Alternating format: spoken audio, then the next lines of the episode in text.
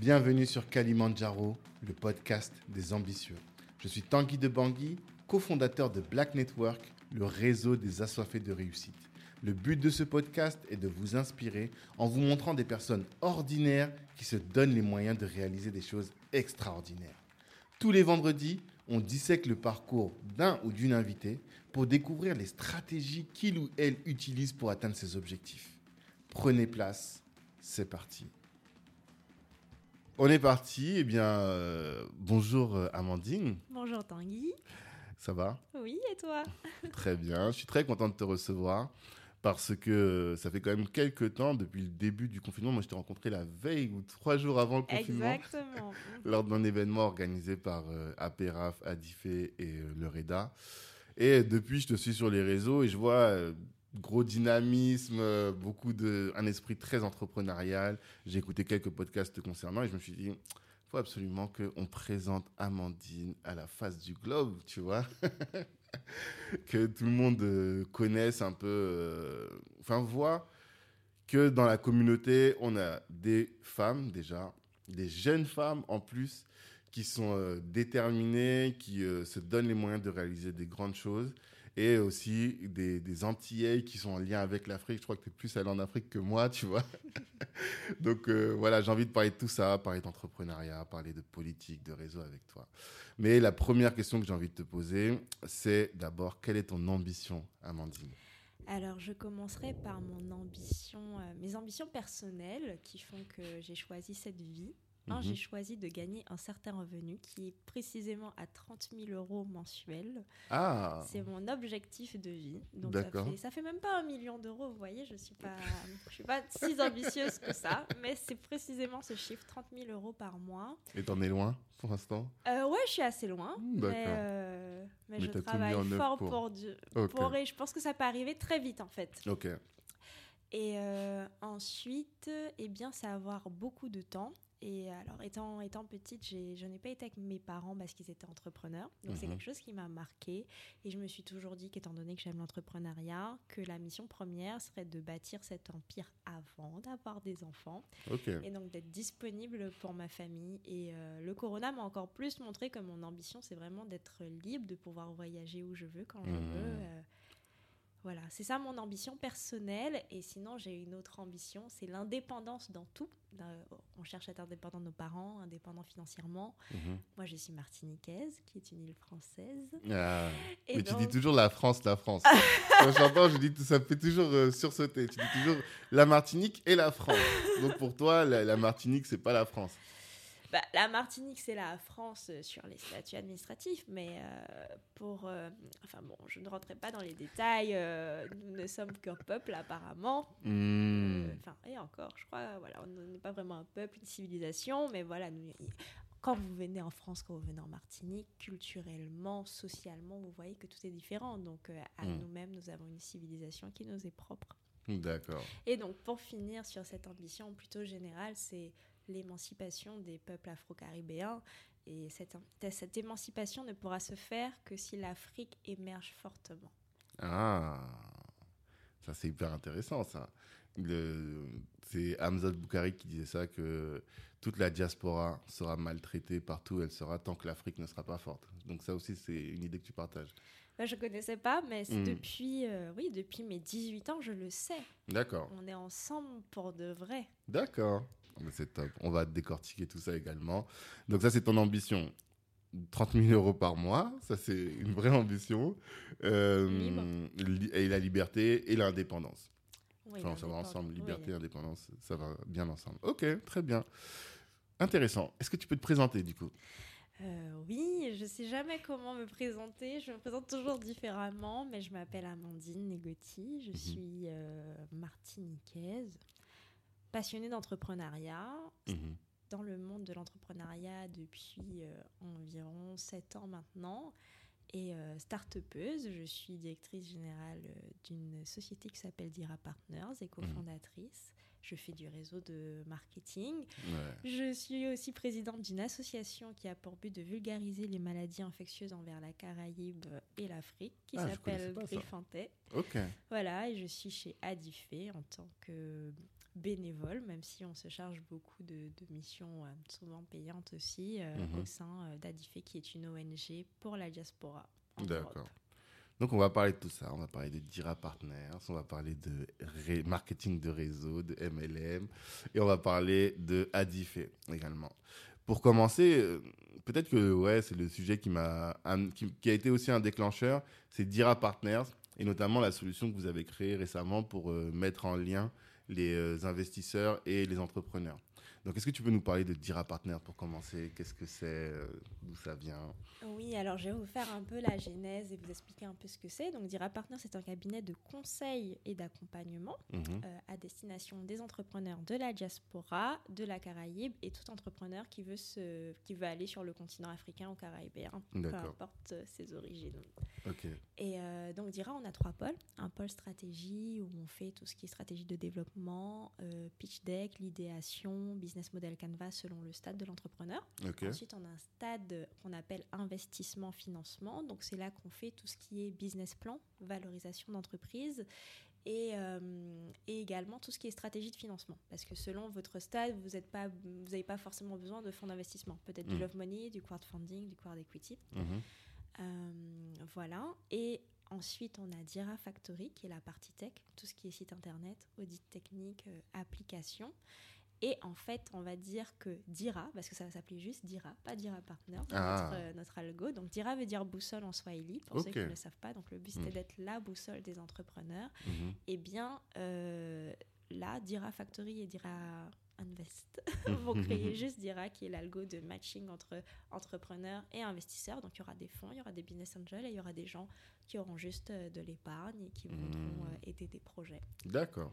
Et toi, ton rôle dans Dira en tant que directrice générale, quel est-il? Oh, alors le, directeur général a, beaucoup de rôles. Donc déjà, euh, dans Dira, on est cinq. C'est pas une petite ah, équipe. C'est vrai que vous étiez que trois. Non, non, on est cinq au total. Ok, d'accord. On est cinq. Euh, c'est pas une petite équipe. Euh, donc c'est de gérer tout ça. Alors déjà cinq. Je sais qu'il y a une partie qui est au Sénégal et une partie qui est en France. Exactement. Ça? Ok. Donc, euh, le but, ben, c'est de, déjà manager toutes ces personnes. Et sachant que dans Dira, notre management est complètement horizontal. Et donc, chacun a son, son domaine de compétences. techniquement, personne euh, n'empiète sur les plateformes de personnes. Il n'y a que moi qui m'énerve de temps en temps parce qu'on est en retard ou autre. Mais voilà, donc mon rôle, en fait, c'est de, gérer l'équipe, de mhm. m'assurer euh, la gestion des clients. C'est quand même moi qui, jusqu'à maintenant, donc voilà, c'est quand, comme on n'est pas encore une grosse boîte qui gère la plupart des clients euh, en face à face, qui fait aussi tous les pitch decks, tout ce qui est conseil, accompagnement, c'est moi qui les fais. Les débuts de business plan aussi, c'est moi qui les fais. Mhm. Euh, trouver les clients, les partenariats. C'est ça, c'est ça ma mission, développer la boîte en fait. Ok. En plus du, euh, de l'opérationnel. Ok. Alors, on va parler après des pitch decks et euh, de business plan, mais avant ça, hum, c'est qui votre persona? Quel est votre client idéal quoi? Alors, pour dire la vérité, parce qu'il faut vous dire la vérité ici, pardon. on a commencé, enfin, quand j'ai créé Dira avec mes associés, on s'était dit que notre client idéal, c'était le start-upper, tout simplement, qui avait besoin d'un business plan, d'une valo, d'un pitch deck pour lever des fonds, et pourquoi pas le porteur de projet également. D'accord. Donc ça, c'était notre idéal, et c'est exactement euh, ce qu'on a eu. Sauf mhm. qu'en réalité, pour vraiment faire du chiffre d'affaires, monter en puissance, eh bien, c'était pas la meilleure des choses, sachant que, voilà, déjà, il fallait qu'on se dise que pour euh, les entrepreneurs qu'on allait accompagner, on aurait principalement ceux qui étaient déjà en stade de développement. Donc, il y avait déjà assez de ressources pour investir dans un cabinet de conseil, faire des business plans, etc. Mmh, mmh, mmh. Et donc, en fait, je me suis rendu compte qu'il fallait qu'on aille euh, peut-être ailleurs. Donc, nous sommes toujours avec l'entrepreneur, on est toujours là pour vous, on vous rassure. Mais en fait, qu'on fasse en sorte que les gens payent pour les entrepreneurs. Et donc, du coup, ce qu'on a fait, c'est que j'ai commencé à chercher tous les écosystèmes d'entrepreneurs. Les incubateurs, hmm. les écosystèmes publics, etc.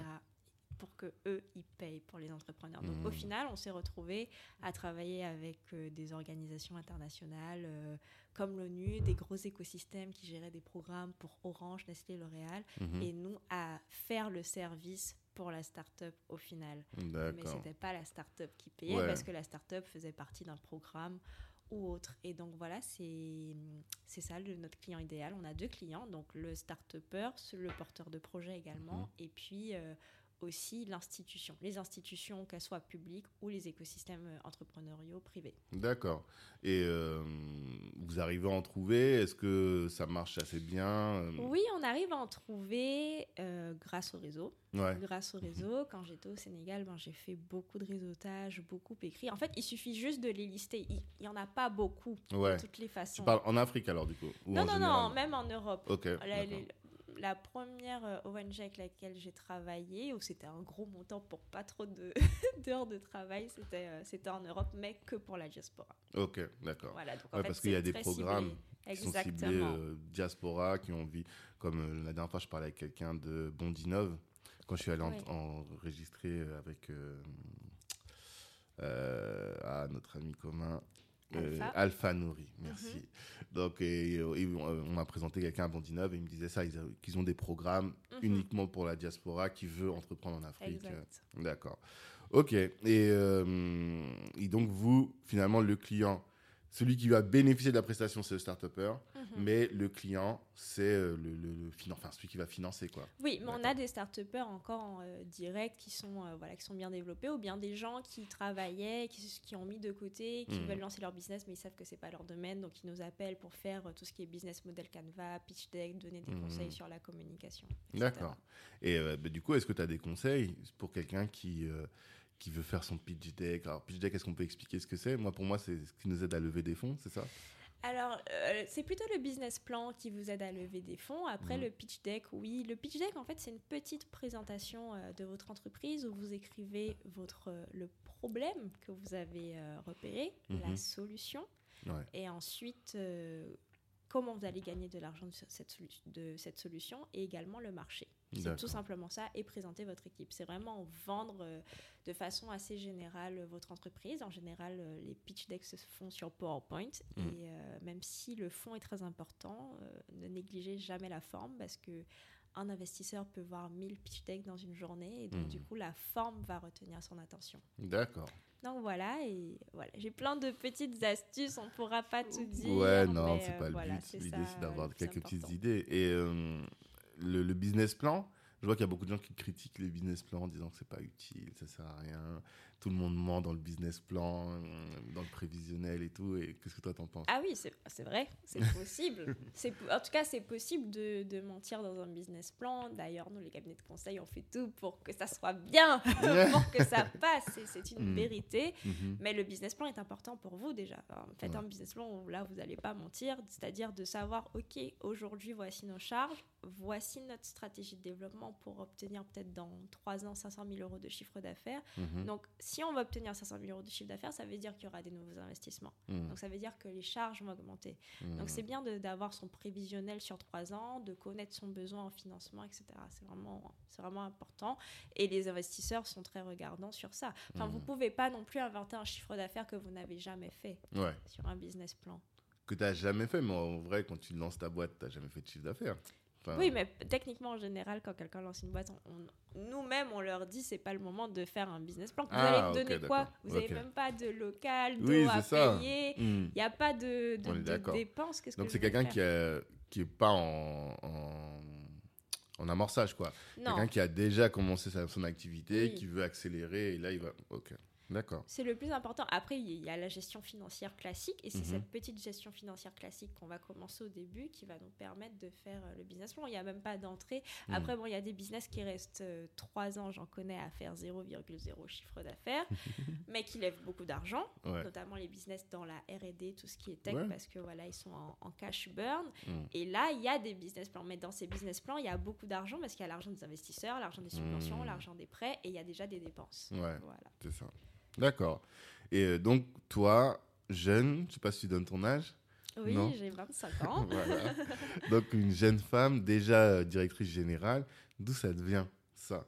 Comment euh, t'en viens à entreprendre tu peux nous parler de toi un peu Oui, bien sûr. Ben, beaucoup le savent. Je suis née dans une famille d'entrepreneurs, mhm. grands-parents entrepreneurs, parents entrepreneurs. Donc, du coup, depuis toute petite, je gère les sociétés, que ce soit de mes grands-parents ou de mes parents, avec eux. Ok. Euh, et voilà, et donc j'ai commencé par euh, le réseau de marketing, euh, parce que c'est ce que mes parents faisaient. Et donc quand je suis venue en France pour faire mes études, j'ai commencé avec le réseau de marketing. Et c'est comme ça que je suis rentrée dans le monde des startups à travers mes relations. Ouais, donc tu n'as jamais bossé comme nous à, Pizza Hut ou à, McDo pour financer tes études. Tu n'as pas eu besoin de ça. Tu avais une activité qui te permettait de financer tes, études tranquillement. quoi. C'est ça, c'est ça. Mais bon, je, je me tâte à, à tester euh, l'aventure entrepreneuriale, euh, salariale, ah du coup, notamment cette année. Oui, parce qu'en fait, euh, il faut pas juste être. il faut faire des choix dans sa vie. Et vous voyez, cette année, je vais rentrer en école de commerce. Je fais un choix d'entrer en école de commerce en business management et entrepreneuriat.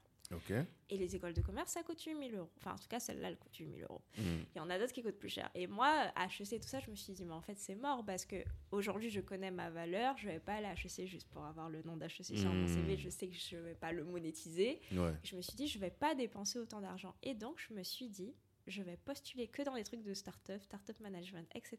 pour avoir une alternance pour que eux ils payent mon école parce que moi je vais pas mettre 8000 euros dans une école de commerce. D'accord. L'intelligence financière, on va en parler aussi. D'accord. Tu veux pas, tu te dis, il faut que je trouve quelqu'un qui va subventionner mes études finalement, quoi. Oui. C'est ça l'idée. Oui, parce que pour, la première fois, ça va être payant de toute ma vie. Alors oui. Hmm, d'accord. D'accord. Et pourquoi faire une école de commerce alors que en réalité, tu as énormément d'expérience, tu as accompagné des startups, tu as, as, bossé dans des startups, enfin, tu fais énormément de choses. Qu'est-ce que ça va t'apporter? euh, Un diplôme. en France, les diplômes ont beaucoup de valeur mhm. et euh, les autrui euh, valorisent les diplômes. Alors, si je dois être valorisée par également un diplôme, au moins j'aurai tout. En fait, c'est-à-dire que moi, j'ai compris que ce soit dans la politique, dans le monde de l'entrepreneuriat, il ne faut pas avoir de faille. Et donc, pour, les, pour quelqu'un, s'il y a un diplôme, un manque de diplôme dans tel domaine est une faille, eh bien hmm. voilà, tu n'auras pas de faille contre moi.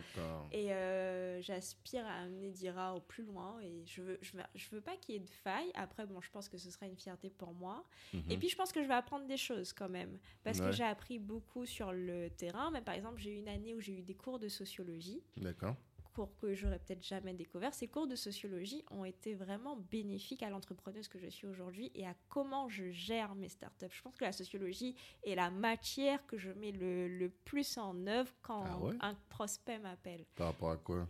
Par le fait de comprendre les classes sociales, le fait d'avoir pu analyser moi, ma classe sociale, mes mhm. origines sociales, parce qu'il n'y a pas que les origines sociales euh, qui sont liées à l'argent, il y a aussi tout ce qui est lié euh, à la, euh, aux études, à mhm. l'intellect. Par exemple, je ne viens pas d'une famille où les gens font beaucoup d'études.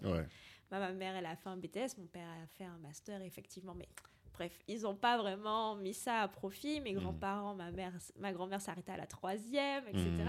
Donc, je me suis dit, ok, je viens quand même d'une famille avec un capital social euh, en argent qui est quand même assez important, qui me permet de faire des choses, de d'avoir certaines ambitions. Mhm. Mais au niveau des études, j'ai vu, je voulais faire Sciences Po, je voulais faire de grandes écoles parce qu'on m'en on avait parlé à l'école.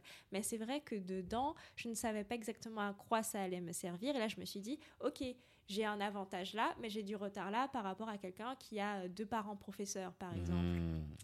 Et donc, du coup, quand j'ai mes entrepreneurs, je sais exact. Enfin, j'utilise beaucoup la sociologie, la psychologie, le développement personnel pour les comprendre, en fait.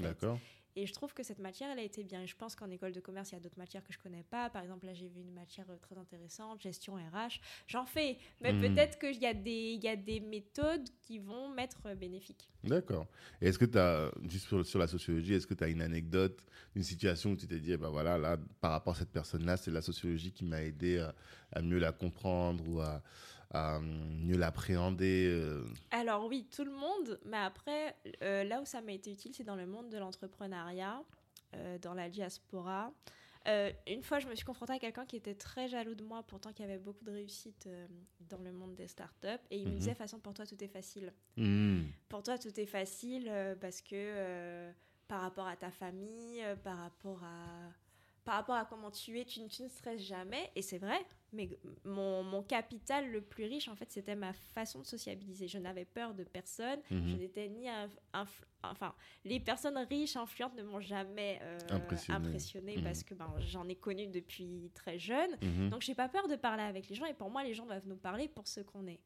Et en fait, ça, ça m'a permis de, de comprendre quelque chose. Et après, une fois que j'étais vraiment dans ce monde, euh, dans, dans ce réseau diasporique, je me suis dit, ok, toi, t'es martiniquaise, déjà, c'est quelque chose. Et après, dans le monde de la diaspora, il y a différents types d'entrepreneurs Ah selon oui. les origines sociales. Ont c'est toi qui m'as dit ça. pas. Oui, je me souviens, on avait une discussion pendant le confinement l'année dernière et tu m'as parlé de la différence entre nous autres qui avons grandi ici et euh, Ceux qui- ont grand, qui sont nés au pays et tu disais que ceux qui sont nés, qui viennent du pays sont plus ambitieux. C'est ça que tu disais. Je disais euh, pas qu'ils sont plus ambitieux exactement, mais qu'ils ont des projets qui sont différents. Souvent, bah voilà, on va se retrouver avec un projet qui va faire avancer euh, la digitalisation euh, en Afrique ou dans le monde, Mhm. un projet euh, dans les datas de, de véhicules, etc. Alors que ceux qui sont nés ici, souvent il y a ce côté de mettre, faire des projets pour mettre en avant ce qu'il y a au pays. Un projet, Mhm. euh, sortir euh, une gamme de produits euh, pour les cheveux afro, pour les peaux afro. euh, Mhm. Euh, quelque chose de culinaire. C'est souvent ce type de projet. C'est de l'entrepreneuriat. Les deux se valorisent de la même façon. Mhm. Les deux sont louables, mais c'est vrai que c'est différent. Et Mhm. souvent, malheureusement, moi, ce que j'ai pu remarquer dans le réseau, il y a quand même de l'entraide, mais des fois, il y a une vraie scission. Ah, clairement. Il y a une scission entre ces deux mondes. J'avais fait une vidéo où j'avais parlé euh, de la différence entre les racailles et les blédards. tu vois, alors c'est un peu dur de dire ça comme ça, mais c'est parce que chacun se regarde en chien de faïence, quoi.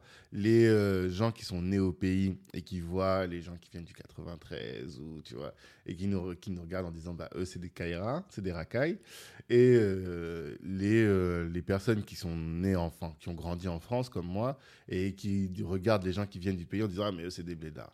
Or Hmm, on a on n'a pas les mêmes problématiques, tu vois. Ce que tu viens de dire finalement, c'est que ceux qui sont nés en France ou qui ont grandi en France, ils ont beaucoup les problématiques d'identité. Par exemple, moi, je vais entreprendre ben, sur Black Network, et euh, alors que quelqu'un qui vient du pays, il n'aura pas cette problématique-là, et donc il va entreprendre sur des sujets concrets ou je dis pas que c'est pas concret, mais Des sujets beaucoup plus euh, larges. ouais, si je ça, on va puis dire. dire, ou euh, oui, voilà, un peu plus tech. Mais après, il y a aussi ce, ce côté que ils, ils ont, je dis pas que ceux qui sont nés en France ne, ne se battent pas, mais il y a ce côté de se battre parce que voilà, ben il y a la pression du, de la carte de séjour qui va Mm. s'arrêter si on n'a pas l'année, etc. Mm, mm, mm, mm. Et donc, il y a une espèce de revanche à prendre et une pression. Et puis, est-ce qu'on a envie de retourner au pays maintenant? Aussi. donc il faut, si on veut faire de l'entrepreneuriat, il faut pas faire un petit entrepreneuriat, il faut faire l'entrepreneuriat qui claque pour rester. C'est ça.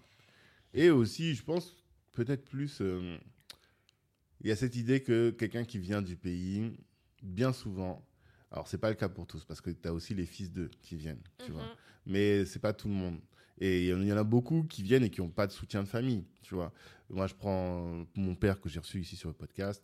Voilà, il débarque d'un village euh, sans électricité, sans eau. Il vient ici et lui, tout le monde attend sur son dos, tu vois. Donc, quand il vient, il a une détermination à toute épreuve. Quand le burn-out, il connaît pas, tu vois. Ouais. Il connaît pas les, euh, le stress. Enfin, il y a beaucoup de choses qu'il ne connaît pas parce qu'il a une mission et cette mission fait en sorte que euh, il a une détermination à toute épreuve. Alors que nous qui sommes ici, qui avons grandi ici, il y a un confort, tu vois. On sait que si ça marche pas, bon, bah, je pourrais aller pointer dans un petit job à 2000 euros, je- tu vois. Ça Mm. fait que tu tentes pas tout, tu as un plan B. Alors beaucoup de gens disent ce qui fait que tu réussis, c'est quand tu pas de plan B, quoi. Si c'est la réussite ou la mort. Et quand tu viens du pays, bien souvent, c'est la réussite ou la mort.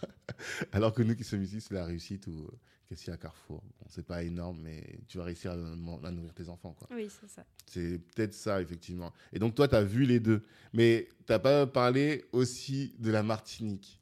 C'est quoi pour toi les particularités d'entreprendre en tant que Martiniquais? Bah, alors, je vais pas mentir, dans, le, dans mon monde, en tout cas, il n'y a pas d'antillais à côté de moi. hein. Je suis chaque fois la seule.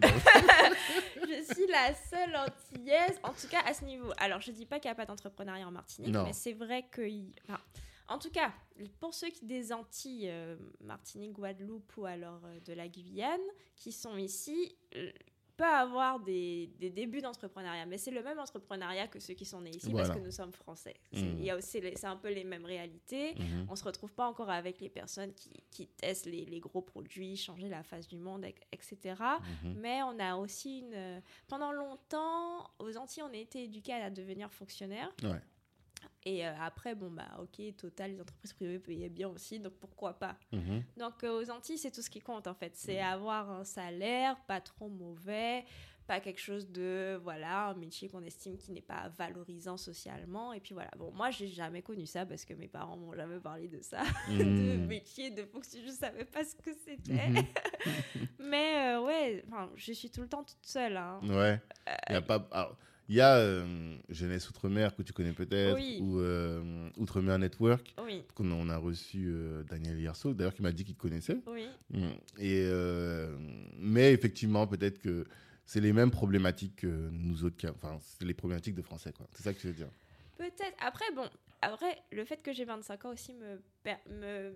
Je suis un peu décalée parce qu'à Mhm. chaque fois, je, je sais que j'ai 25 ans, mais finalement, personne n'a 25 ans euh, autour de moi. Tout le monde a 30 ans déjà. Ah, d'accord. Et donc, je pense aussi que je regarde ceux de mon âge. Bon, ils- forcément, ils sont pas forcément dans l'entrepreneuriat, mais c'est vrai Mhm. qu'il y a des Antillais de 35 ans, 40 ans, 50 Ouais. ans qui ont, comme Daniel, que je connaissais pas avant, Mhm. qui ont déjà euh, fait leur bout de chemin. Mais c'est vrai que ça vient après, je pense.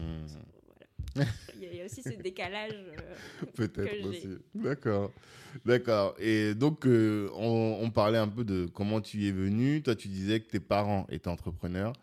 Euh, D'ailleurs, sont encore entrepreneurs, oui. euh, tous les deux. Et là-bas, ils travaillent donc dans le marketing de réseau. Mhm. Et quand on parlait en off, je t'ai dit, ah ouais, donc ça existe vraiment des gens qui gagnent de l'argent, qui vivent, qui payent des appartements grâce au marketing de réseau, quoi. Et toi, tu m'as dit que, bah oui, depuis, depuis 7 ans, c'est ça, depuis que tu as 18 ans? Moi, j'ai commencé à 18 ans, mes parents font ça depuis que je suis née, en fait. D'accord. Donc, moi, Donc, depuis euh, que j'ai un an, mes parents ont commencé le marketing de réseau. D'accord. Est-ce que tu peux en parler du coup? Qu'est-ce que- qu'est-ce qu'ils font exactement? Alors, oui, le marketing de réseau, donc il faut être affilié euh, à une société de MLM. Donc, il y en a Mhm. plusieurs. Donc, euh, pour mes parents, c'était Amway, qui veut dire American Way, qui est une société qui est basée euh, aux États-Unis, en Caroline du Nord. Et Mhm. donc, du coup, dans cette société, il y a des produits. Ouais. des produits ménagers, des produits euh, pour les cheveux, pour la beauté, etc. Et ces produits sont vendus euh, en réseau ou alors ils sont vendus tout simplement. Et comme pour n'importe quelle vente, ben, vous vendez un produit, vous gagnez de l'argent. C'est ça. Donc c'est comme ça. Et mes parents ont eu cette capacité de faire un réseau de plus de 6000 personnes en Mhm. Martinique, en Guadeloupe, en Guyane euh, et au Canada. Et donc c'est comme ça, c'est comme ça qu'ils ont grossi.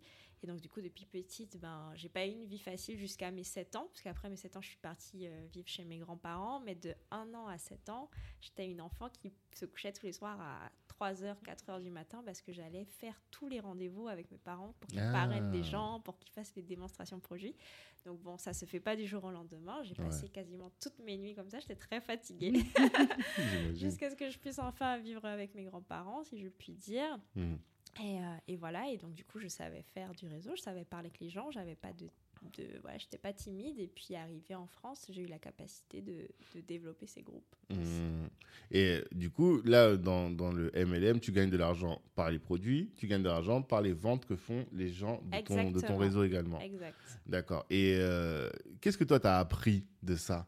Qu'est-ce que ça t'a appris comme... euh, parce que tu dis toujours, euh, tu parles beaucoup d'entrepreneuriat, tu dis que tu as beaucoup appris en entrepreneuriat, mais qu'est-ce que ça t'a appris concrètement? Que, Qu'est-ce que En faisant ça, ces rendez-vous avec tes parents? Parce que finalement, il faut être un vrai vendeur. Déjà, rien que ça. Euh, Qu'est-ce que ça m'a appris concrètement? Euh, que il fallait bien comprendre son interlocuteur. Donc moi, il y a, quand j'avais 13 ans, donc je suis partie dans un... C'est vraiment euh, une anecdote très significative de ma vie. Je suis partie aux États-Unis, en Caroline du Nord, Mhm. chez l'un des plus grands leaders d'Amway, donc qui était couronne ambassadeur. Euh, il a plus de 21 000 diamants. Donc bref, diamants en haut niveau. Donc il en a 21 000 dans Ouais. son groupe. Donc voilà. C'est pour dire à peu près. Et euh, donc, il avait fait un gros camp pour que nous, les enfants de leaders, donc il fallait être enfant de leader, donc c'est Mhm. très entre soi, Mhm. on parte aux États-Unis dans une université pendant une semaine. Et Mhm. pendant cette semaine-là, on avait des on travaillait sur la détermination, le fait de ne pas abandonner, et sur des livres que voilà, père riche, père pauvre, l'investissement. Voilà, j'avais 13 ans. Et euh, il y avait une formation, on a eu Dr Rome qui a écrit un livre qui s'appelle euh, DISC, C-D-I-S-I, euh. C-D-S-C, pardon. Et euh, disque, c'est des personnalités. Ouais. Et en fait, grâce à ça, cette formation que j'ai eue avec l'auteur lui-même, À 13 ans. à 13 ans, D'accord. eh bien, j'ai pu justement euh, toujours comprendre qui j'avais en face de moi et comment ajuster mon discours. Alors, il ne s'agit pas de manipulation, mais je vais prendre un exemple.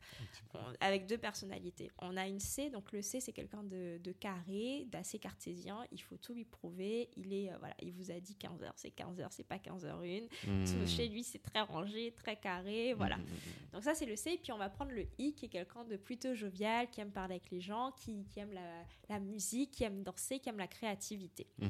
Voilà. Donc quand je vais présenter Amway à un C, je vais lui dire, donc voilà, Amway est une société de réseau de marketing qui vend des produits. Maintenant, si tu veux gagner de l'argent dans Amway, Mm. on va mettre en place un processus où tu vas trouver six personnes qui vont chacune parrainer quatre personnes, chacune parrainer deux personnes. Ok. Si chacune fait 10 euros, ta, ta, ta, à la fin du mois, tu as 1000 euros. Pour le C, tout va bien. Tu lui présentes la structure. Exactement. Et le C va signer à la fin. Techniquement, Hmm. si ça lui plaît, je lui fais une démonstration de produits, lui montrer que les produits sont bien, pourquoi ils coûtent peut-être un peu plus cher qu'ailleurs. Voilà, Hmm. le C est là. Le I, je vais lui parler, je vais lui dire alors voilà, je te présente à moi, il s'agit d'un réseau de marketing et euh, tu peux gagner de l'argent avec. Je n'aurai pas besoin d'entrer dans les détails, mais ce qui est formidable, c'est qu'on va avoir des réunions, il y aura à manger, on va se voir, on va parler et plus tu ramènes des gens, tu sais pas, c'est qu'à la fin, on a un voyage tout frais payé. Non, mais n'importe quel pays aux frais de la princesse. Et là, le I, il est à fond. J'ai j'ai dit, j'ai vendu la même chose, mais je Hmm. Ouais, l'ai pas vendu de la même façon. Parce que le C, je lui dis ça, il dit, mais elle est complètement folle. Moi, je veux pas rentrer là, il y a rien qui tire la route, elle a Ouais. jamais parlé de chiffres, comment on fait ça? Et le Hmm. I va se lancer, mais les I ont besoin des C. Et un jour, le I va m'appeler, moi qui suis, je suis passé, je suis D, pour le- en l'occurrence, mais j'aurai quelqu'un de C, il va dire, mais c'est comment exactement que tu fais? Tu mets les chiffres, et le C va lui dire, il va dire, ok, j'ai fait, et elle va juste faire des relations, elle va dire, donc j'ai je fait, là, il y a l'argent comme Mhm. ça, et puis voilà. Hmm. Donc c'est ça qui m'a, je pense que c'est ça qui m'a le plus aidé, c'est connaître les personnalités. Dans le monde de l'entrepreneuriat aussi, euh, et j'ai su, euh, vu que je connais ces quatre personnalités, je sais quand me ranger dans d'autres personnalités qui ne sont pas les miennes pour laisser, par exemple, je suis D, donc le D c'est quelqu'un de dominance, quelqu'un qui, qui c'est un leader. Si j'ai un leader en face de moi, je deviens S. S c'est quelqu'un de très souple. Hmm. Je laisse toujours les leaders être les leaders. D'accord. Voilà, par exemple. Putain, c'est trop fort. Et ça, c'est top, ça. C'est vraiment une. Mais c'est là où je dis que les Américains sont forts. Parce que tout ce qui est. Ils mettent énormément de personnalité, de psychologie dans le business. Oui. Et ils arrivent à comprendre le fonctionnement des gens. Tu vois, tout à l'heure, tu as parlé de la sociologie. Bah, c'est la même chose au final. C'est que tu utilises les sciences humaines au soutien de ton, euh, de ton activité commerciale. Et parce que vu que toute façon, tu vends à des gens, tu vois, tu Exact. vends pas à des machines. Donc, euh, pour vendre facilement, il faut que tu puisses facilement identifier quelle est la personne que tu as en face de toi et quel est le discours commercial qui va être le plus adapté. Donc, finalement, parce que en, en vente, on parle beaucoup, tu sais, des, des- des méthodes vente, euh, comment qualifier le vendeur. Mais en réalité, tout ça, c'est du bullshit.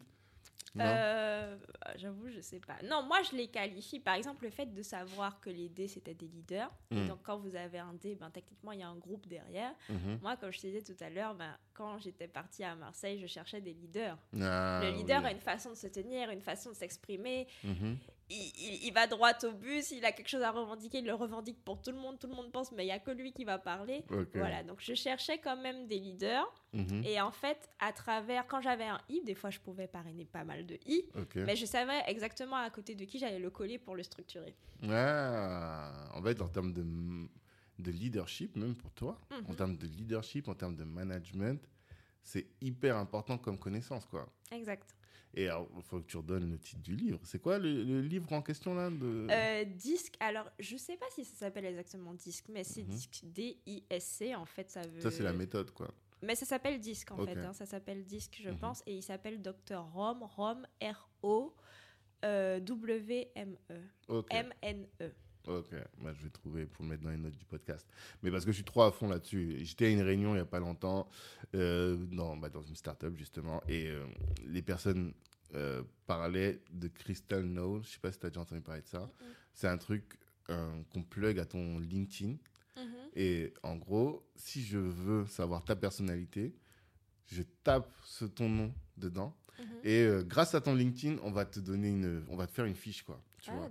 Et avec cette fiche, on va savoir comme si je dois négocier sur quel, euh, quel mot, quelle manière je vais adapter ma négociation, quel mail je veux t'envoyer, comment est-ce que je dois rédiger mon mail pour qu'il soit efficace. Et en fait, c'est pour ça que je te dis qu'il y a beaucoup de choses. Et l'épisode du podcast qui sort aujourd'hui, c'est la méthode MBTI. C'est mhm. encore un autre test de personnalité aussi, avec peut-être un peu plus complexe. Il y a 16 personnalités au final. Mhm.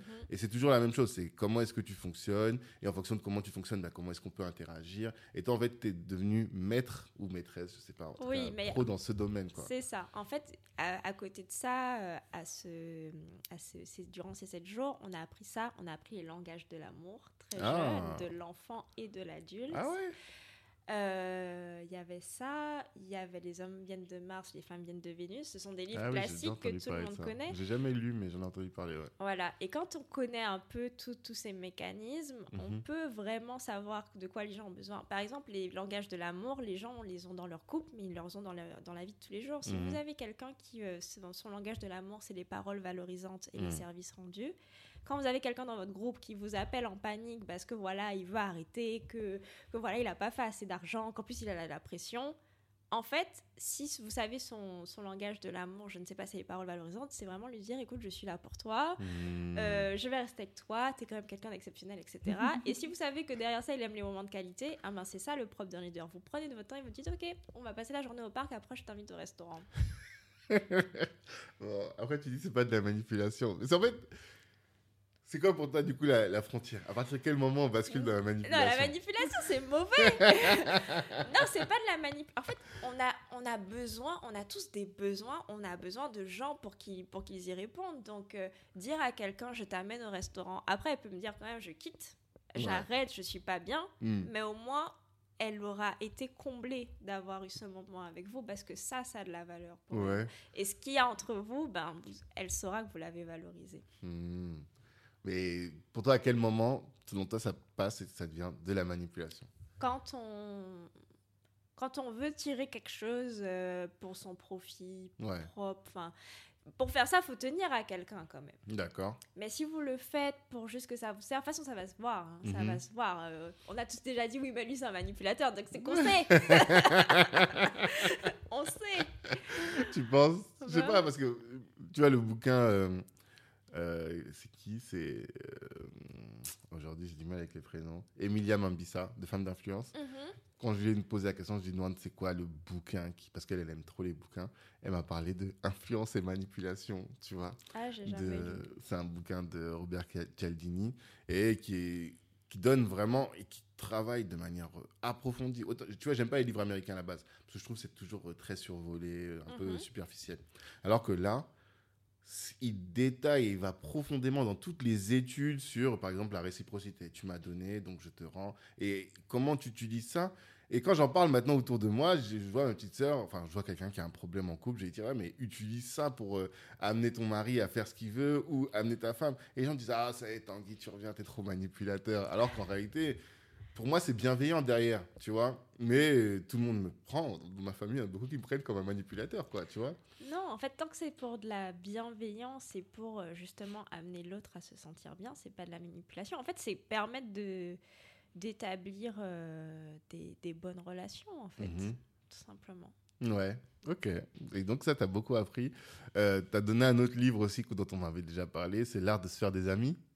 Euh, oui, oui, oui. Apprendre à se faire des amis. Apprendre à se faire des amis, voilà. Qu'est-ce que tu en as tiré de ce livre aussi euh, tiré de ce livre, bah après, bon, il y a des livres que je, mes parents me faisaient pratiquer tous les jours. En vrai, euh, c'est le fait de pouvoir parler avec n'importe quel inconnu, lui dire ah bonjour, euh, vous avez de mhm. très belles lunettes aujourd'hui, et puis ah moi aussi je trouve ça, et puis ben, vous avez parlé. Moi j'ai beaucoup d'inconnus dans mon groupe à moyen, mhm. d'inconnus purs hein, que que je connaissais pas du tout et que personne m'a présenté, que j'ai rencontré dans la rue et qui aujourd'hui sont, là avec moi. Oui. D'accord. Et après, tu as réussi à voir leur, leur, disque et tu t'es dit, bon, ben voilà, lui, je lui parlais comme ça.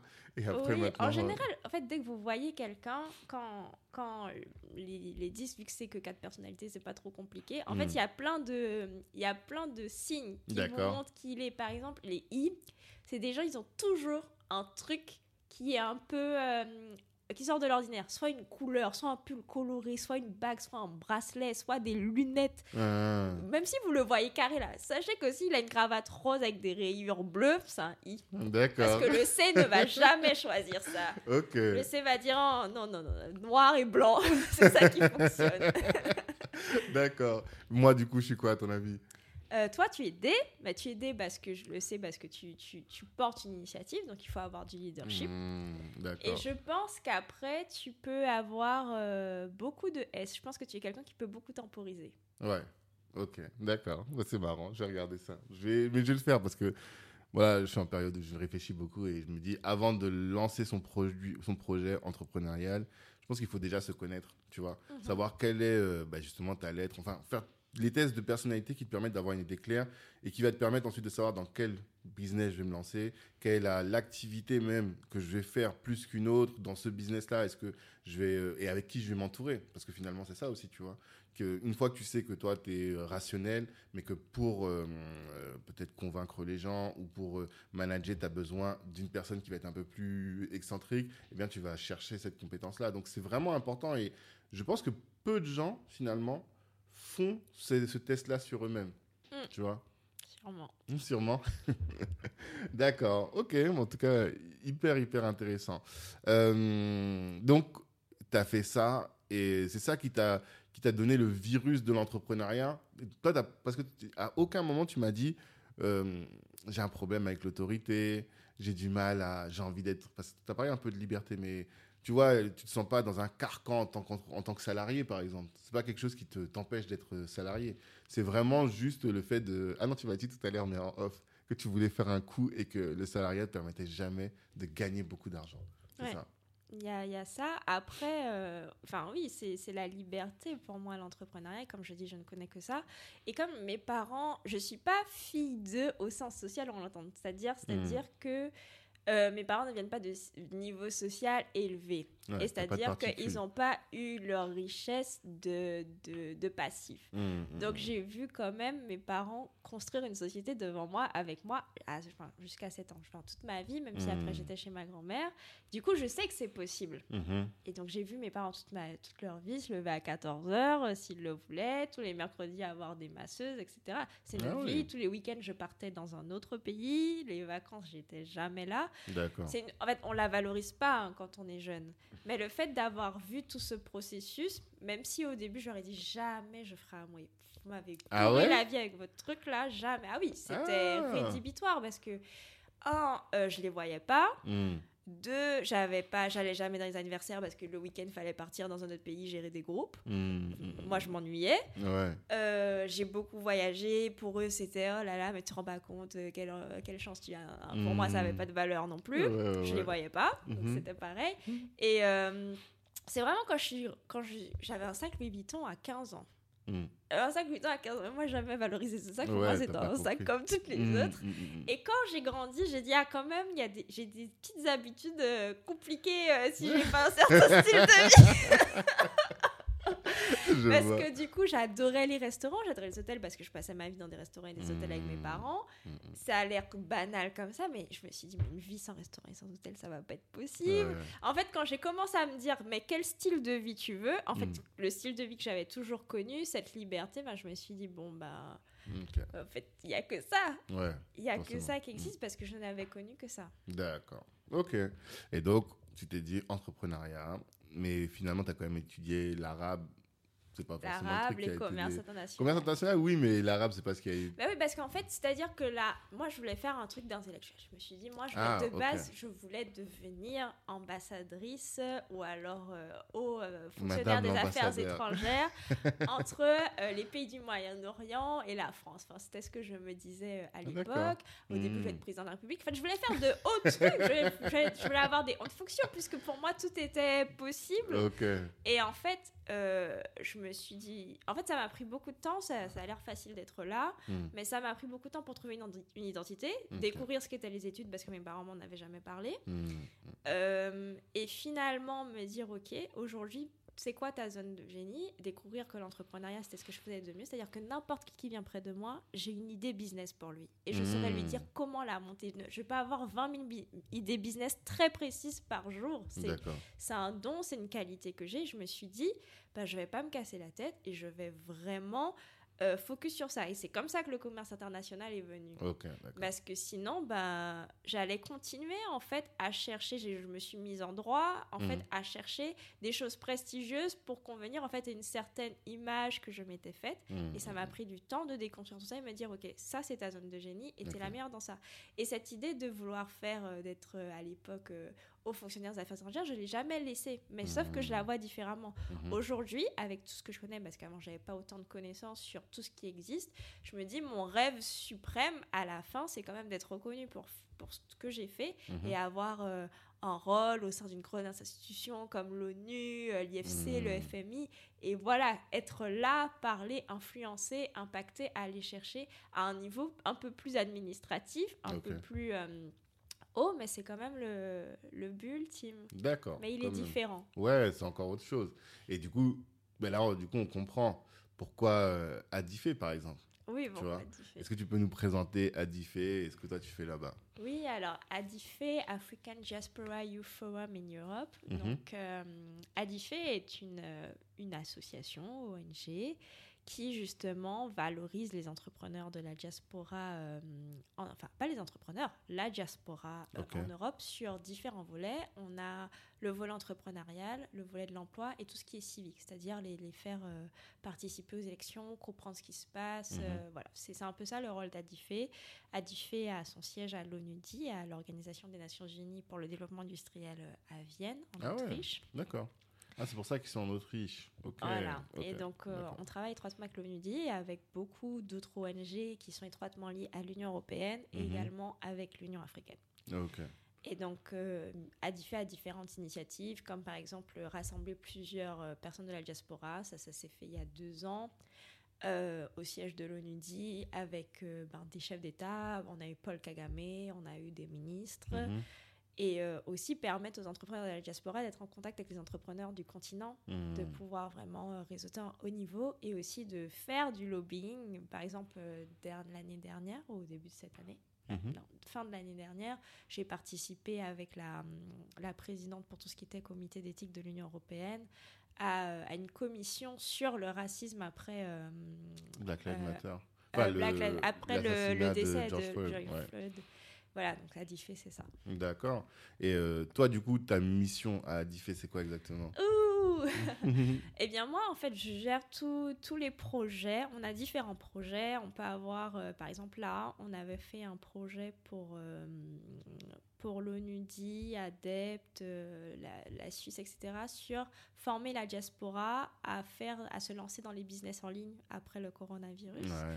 Et du coup, ben, on a écrit un programme, on écrit un programme sur trois jours, on cherche les experts, etc. Donc Mhm. des fois, j'ai deux casquettes. J'ai la casquette d'organisatrice, ou des fois, ce sont les services de DIRA aussi qui sont pris, etc. Mhm. Donc voilà, on a ce genre, euh, on a ce genre d'objectif, ou alors on aide. euh, S'il y a une réflexion sur comment comment la diaspora peut aider euh, à, à diminuer le chômage. Voilà, comment la diaspora sénégalaise peut aider à diminuer le chômage dans le sud du Sénégal. Mhm. Eh bien, Adifé va intervenir. Tout ce qui est diaspora, c'est nous. D'accord. Tout ce qui est diaspora, c'est nous. J'aime bien cette phrase. Et, mais du coup, euh, vous faites beaucoup de lobbying. C'est ce que je te disais en, en off. C'est pour ça que je, je- je voulais qu'on discute.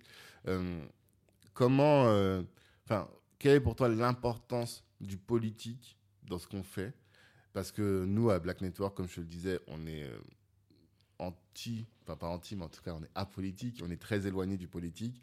Et euh, bon, ça reste une réflexion, tu vois, mais le premier réflexe qu'on a, c'est tout ce qui est politique, de le laisser loin et de dire, voilà, nous, on est dans le terrain, on travaille vraiment, on, se soutient, on fait du business. Pourquoi est-ce que toi, tu penses que faire ça, c'est pas suffisant, mais il faut aussi monter d'un niveau et aller aussi euh, dans la sphère politique parce que la représentation compte. Par Mhm. exemple, euh, ma première mission à Adifé, qui était très intéressante, qui n'a pas pu se faire avec le corona, c'était quand même amener euh, 25 jeunes de la diaspora, euh, aussi bien euh, maghrébine que d'Afrique subsaharienne et de la Caraïbe, à, euh, à un conseil des jeunes qui se tient chaque année en Europe.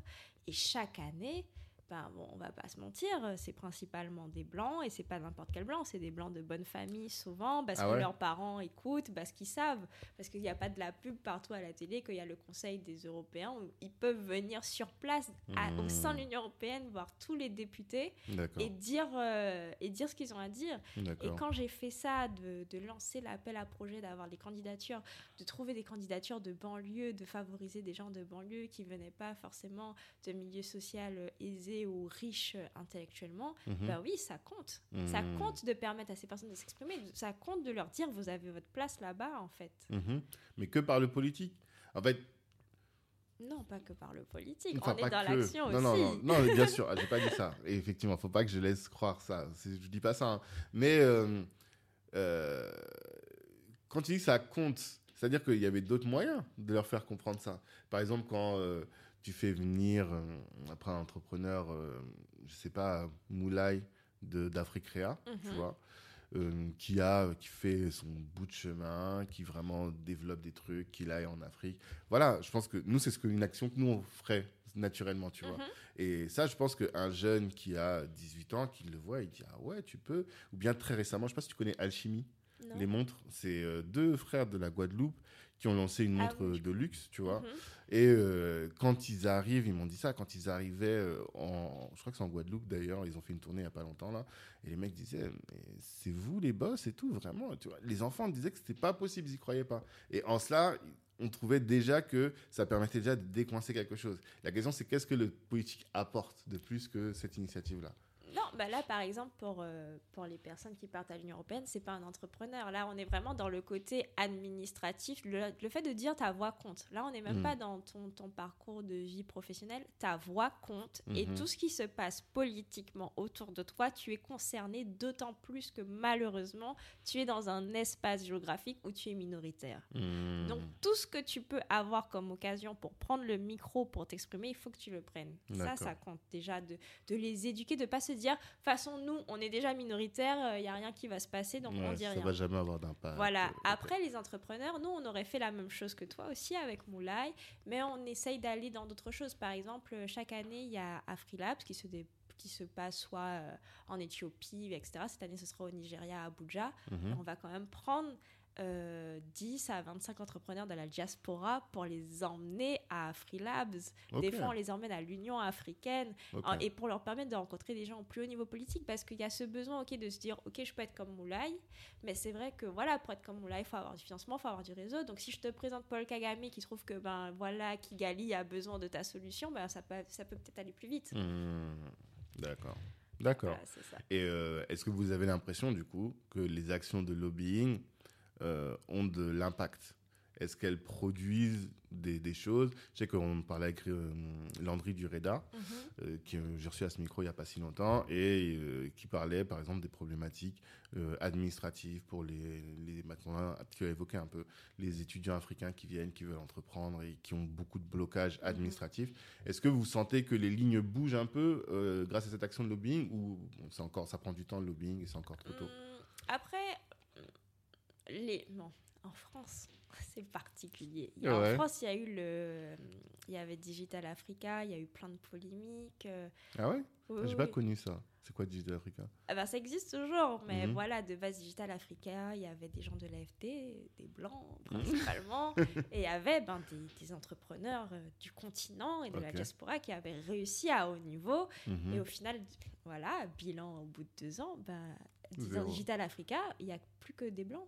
En fait, c'est-à-dire que petit à petit, ils ont empêché aux Hmm. entrepreneurs du continent de parler. En fait, il y a toujours cette volonté de reprendre le pouvoir, de Ouais. OK, on laisse, on crée un truc, et puis après, whoop Et donc, du coup, faire du lobbying, c'est quand même permettre d'être présent partout. De leur dire, en fait, vous pouvez pas nous oublier. On Hmm. est là, et à chaque fois que vous allez devoir mettre un sujet, vous allez devoir écouter ce qu'on a à dire.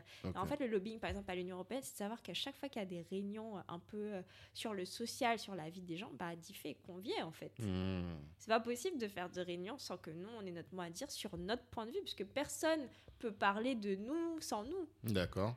D'accord. Voilà. C'est Mais- c'est- à ça que ça sert principalement. Et les lignes bougent petit à petit. Mhm. Parce que je pense que aussi, euh, au début, quand, quand j'ai commencé euh, dans le monde des startups, je me suis mise dans une association euh, entrepreneuriale, Start in Saclay. donc qui Mhm. était sur le plateau Saclay. Mhm. J'étais la seule noire, hein. on était deux noirs. On était deux noirs. C'était une très belle association, j'ai appris beaucoup de choses, mais je me suis rendu compte qu'il y avait beaucoup de choses à démystifier sur euh, l'entrepreneuriat chez les noirs. Ça faisait limite peur, on était vus comme des ovnis. Et Ah le ouais fait qu'on voit de plus en plus d'entrepreneurs noirs parler, qu'on voit aussi toutes ces figures là qui sont en train de monter euh, à l'IFC, on a un Sénégalais, maintenant Mhm. euh, à l'Organisation mondiale du commerce, on a une Nigérienne. Ça compte Ouais, en fait Bien sûr. bien ça sûr. compte de les voir et de dire aux autres, en fait, euh, c'est la même chose. Hein. Mhm. c'est la même chose, les mêmes Vous n'avez pas le monopole de la connaissance ou de la réussite ou quoi. Tout le monde peut le faire. Et, euh, et ça, ça vaut même pour les, ceux qui ne sont pas de la minorité, quoi, pour qu'eux-mêmes, ça déconstruise quelque chose.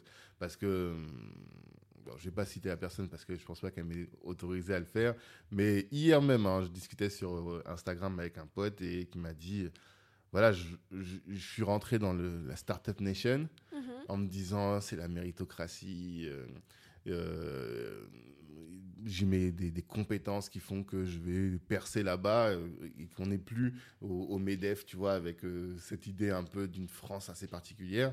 Mais voilà, il est en train d'en revenir, tu vois. Il dit, ah ouais, non, finalement, euh, c'est les mêmes choses que je retrouve encore qu'on imaginait euh, abolies, quoi, tu vois. Ah oui, mais c'est y a- c'est vrai, c'est vrai, il y en a, il y en a encore beaucoup, mais c'est pour ça qu'il faut pas, il faut pas lâcher en fait le Mhm. combat de la représentativité, le combat du lobbying. Bon, moi-même, je trouve que c'est beaucoup plus intér- intéressant d'être sur le continent ou sur la Caraïbe avec des gens qui nous ressemblent, c'est Mhm. vrai, parce que euh, c'est c'est extrêmement fatigant. Mais Ouais. il faut pas lâcher en fait. C'est-à-dire que chacun de nous doit avoir sa voix. Moi, je me souviens dans, dans, dans la dernière start-up, on a eu des réflexions ultra racistes. Bon, moi, je laissais jamais rien passer. J'étais une politicienne, donc j'étais très, très, très euh, rentre dedans. Et les autres me disaient non, mais non, c'est bon, ça va passer. L'important, c'est le réseau. L'important, c'est les portes qui s'ouvrent. Non, en fait, l'important, c'est le respect. Parce que Ouais, s'ils ne ouais. respectent pas, ça va aller euh, de mal en pis, en fait. Hmm. Ben voilà, c'est peut-être ça, moi, tu vois, qui me pose problème. Enfin, la difficulté que j'aurais. Et j'en parlais avec Landry, je lui dis ça, je lui dis, mais moi, je peux boxer quelqu'un, tu vois. Il m'a dit, mais non, Tanguy, toi, t'es gentil. mais je pense que, peut-être pas boxer, mais ça demande de l'énergie, en vérité. Et l'énergie que tu mets à gérer ça, en fait, tu ne mets pas à, faire avancer ta situation, tu vois. Et c'est là où je trouve que c'est- très difficile. Après, bah, peut-être peut d'autres sont, plus armés pour ça. Mais si j'ai quelque chose à dire aux entrepreneurs, c'est que c'est pas difficile. Il faut constamment manifester sa volonté de puissance. Il n'y a que la volonté, votre volonté de puissance qui va Mhm. permettre à votre interlocuteur, tel qu'il soit, de, de vous respecter et de vous amener là où vous voulez être. Ouais. Je me souviens, j'ai fait un startup week-end. Je voulais créer une néobanque. Je vais donner cet exemple-là rapidement. Et donc, c'était un startup week-end à Saclay, euh, à la BNP. La BNP venait d'ouvrir euh, un espèce d'incubateur à Saclay Mhm. Tous les, toutes les, tous les participants étaient blancs. Donc le Startup Weekend, pour ceux qui ne savent pas comment ça fonctionne, euh, vous arrivez et en fait, vous allez pitcher votre idée. Mm. Et en fait, il y a des gens qui ne sont pas là forcément pour pitcher des idées, qui sont juste là pour... euh, qui sont designers, qui sont dans la tech, qui vont rejoindre votre projet. Ouais. Et en fait, il n'y a, a que quelques-uns, ceux qui auront eu le plus de, de votes, en fait, qui vont pouvoir euh, continuer le Startup Weekend et Mhm. monter leur équipe. Ok. Je suis arrivée avec que des noirs Mhm. parce que j'avais amené une petite équipe pour au cas où. Ouais. Et en plus de ça, euh, bah, j'étais là, on n'était que deux noirs à pitcher. On n'était que deux noirs à pitcher. Et moi, je me suis- j'avais des boucles d'oreilles euh, avec la carte de l'Afrique euh, dans mes Mhm. oreilles. Et je me suis dit, mais Amandine, ça va jamais passer ton Ouais. truc. Parce que mon discours, c'était l'Afrique, l'Afrique, l'Afrique, Ouais, l'Afrique. Une de néobanque pour l'Afrique, quoi. Exactement, Ok. expliquer les problématiques. Mhm.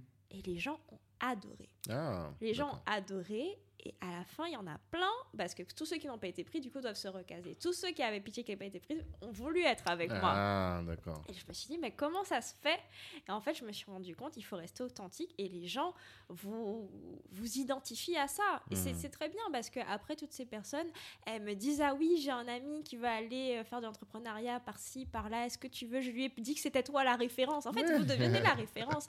Donc, faut pas avoir peur de Mhm. dire et de reprendre les gens. Moi, y a, je laisse jamais rien passer, mon Dieu. Je laisse jamais rien passer. Le moins de trucs racistes, etc. On va s'arrêter, on va parler. Je vais, on va parler d'histoire. Je vais te parler de mes ancêtres. Ça va durer longtemps. Mhm. Mais au moins, tu sais qu'il faudra pas recommencer, en fait. D'accord.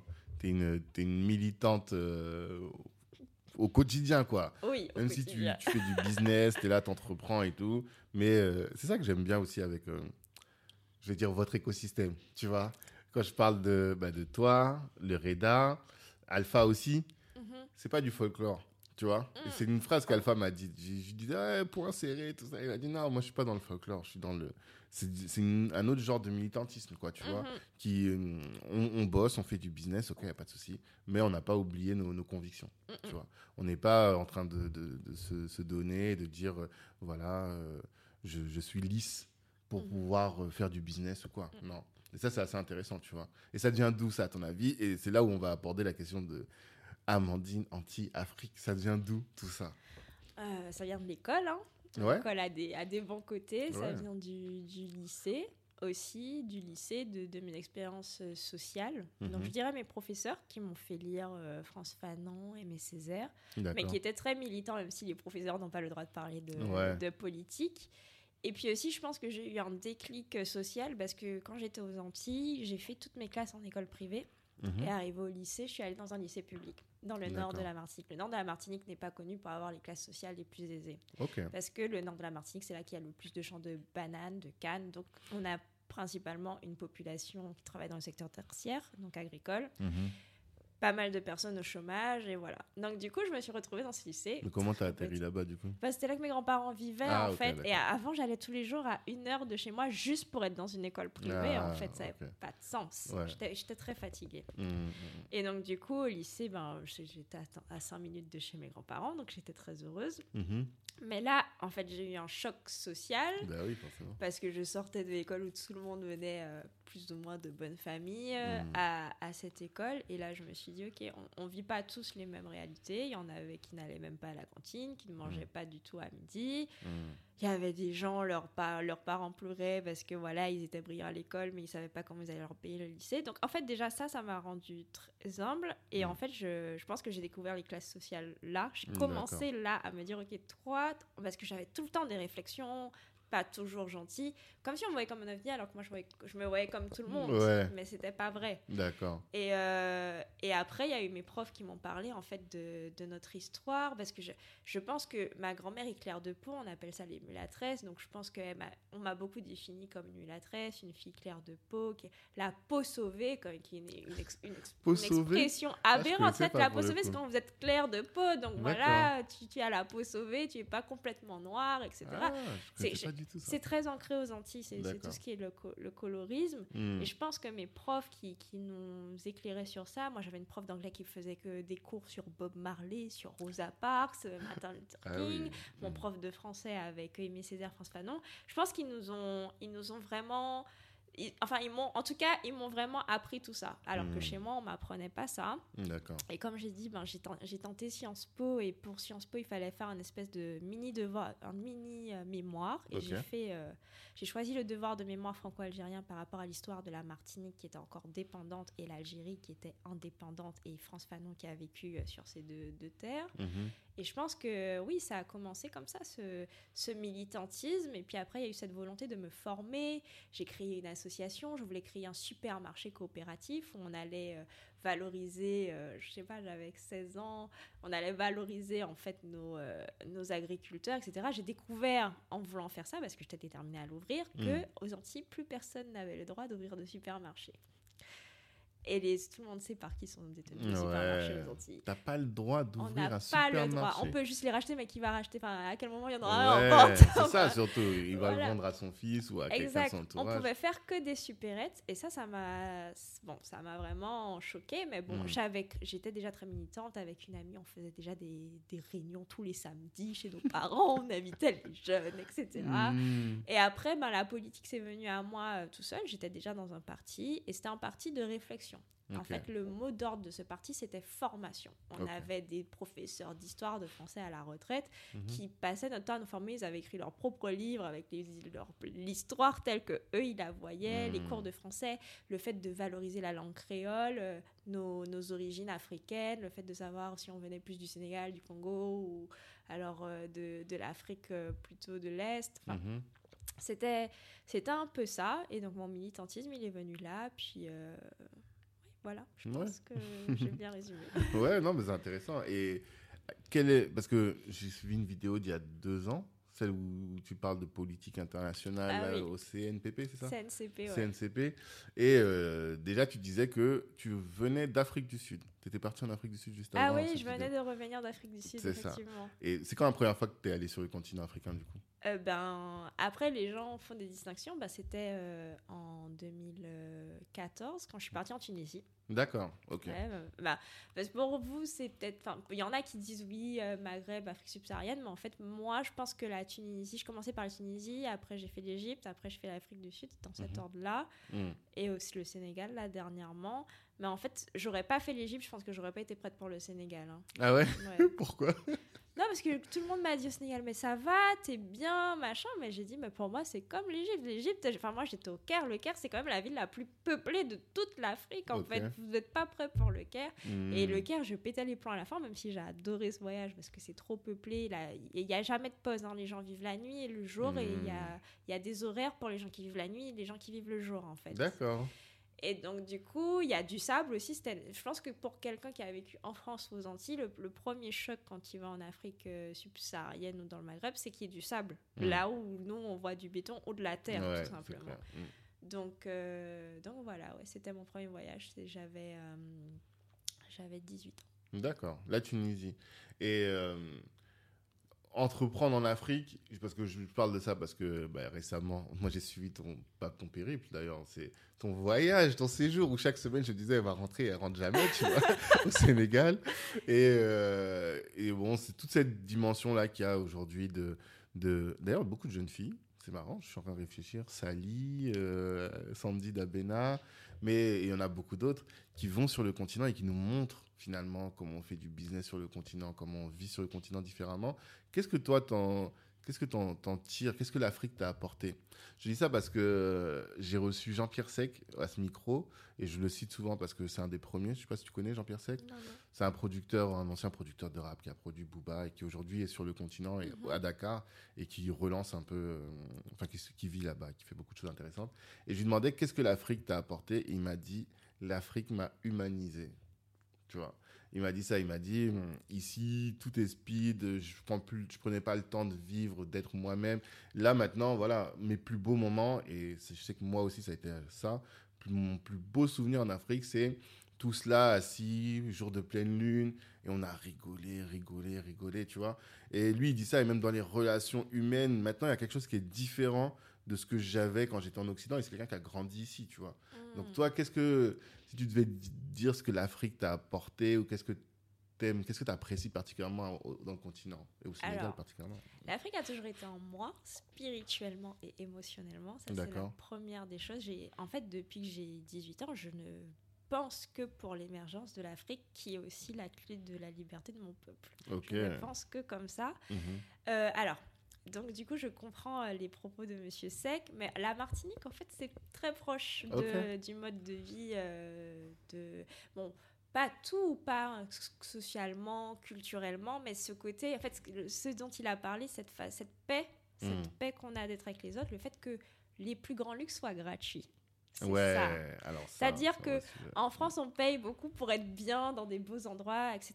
Aux Antilles, vous vous posez, ou en Afrique, au Sénégal, au bord de mer, vous allez voir les gens très vite parce que je ne sais pas pourquoi les, les- les notions de distance sont différentes quand on Mhm. est là-bas. Donc on voit quelqu'un très vite, on n'a pas besoin de mettre un parquet, etc. On se voit comme on est mhm. et on profite du moment pleinement. Et Mhm. donc ça, je, je l'avais déjà aux Antilles. Et quand je suis allée au Sénégal, donc pour moi qui suis afrodescendante, c'est différent. C'était vraiment sentir la terre-mère, être avec... Enfin, euh, quand j'écoutais les gens parler Wolof, je, pour moi, je les entendais presque parler créole. C'est la Mhm. même... euh, la Mélodie, même musique, la façon de se parler. On est très cash, on est très franc, c'est-à-dire que voilà, aux Antilles, euh, si vous allez mal, vous allez voir une mamie dans la rue, elle va vous dire alors ma chérie, qu'est-ce que tu as, machin?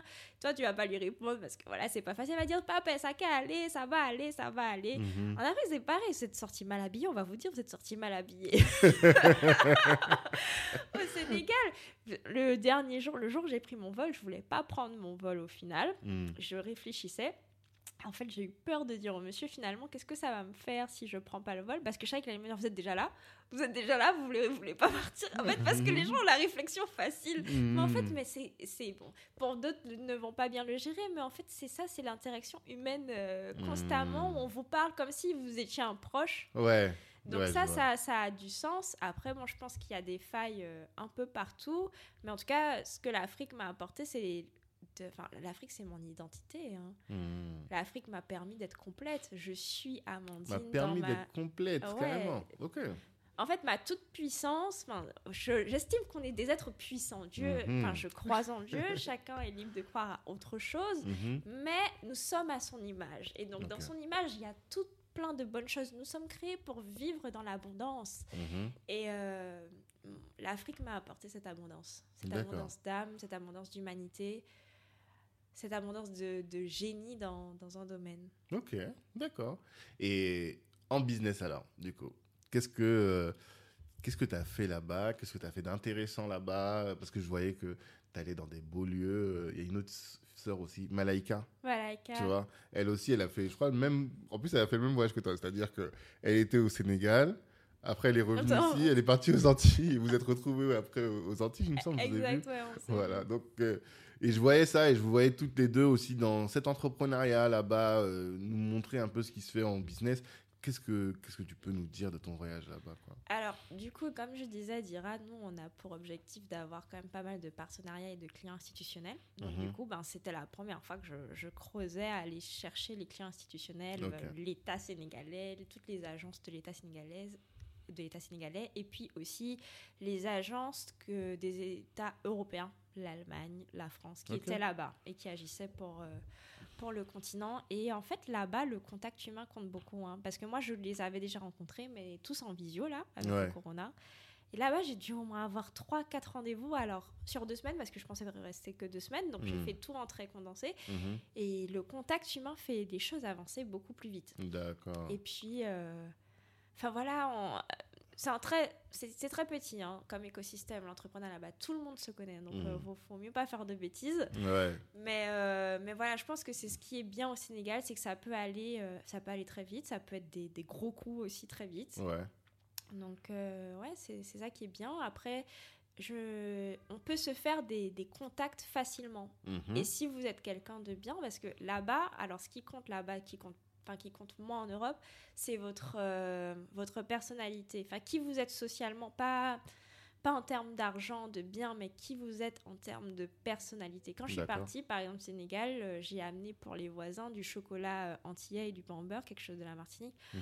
Pendant des heures et des heures, elle a dit, mais tu es trop gentil, tu es trop En fait, il n'y a Ah. que ça qui est valorisé. C'est si vous avez été là pour les gens, les gens vous amènent le repas alors que vous n'avez rien demandé. Moi, le Mm. samedi, je voulais pas faire à manger. La, la voisine, elle a amené un chef grand pour six personnes. J'avais rien demandé. Mhm. C'était c'est extraordinaire. La teranga là-bas, c'est quelque chose de vrai. Mhm. Mais c'est comme ça qu'on qu'on vous valorise. Et dans le monde du business aussi, c'est comme ça que ça se passe. C'est-à-dire Mm. que.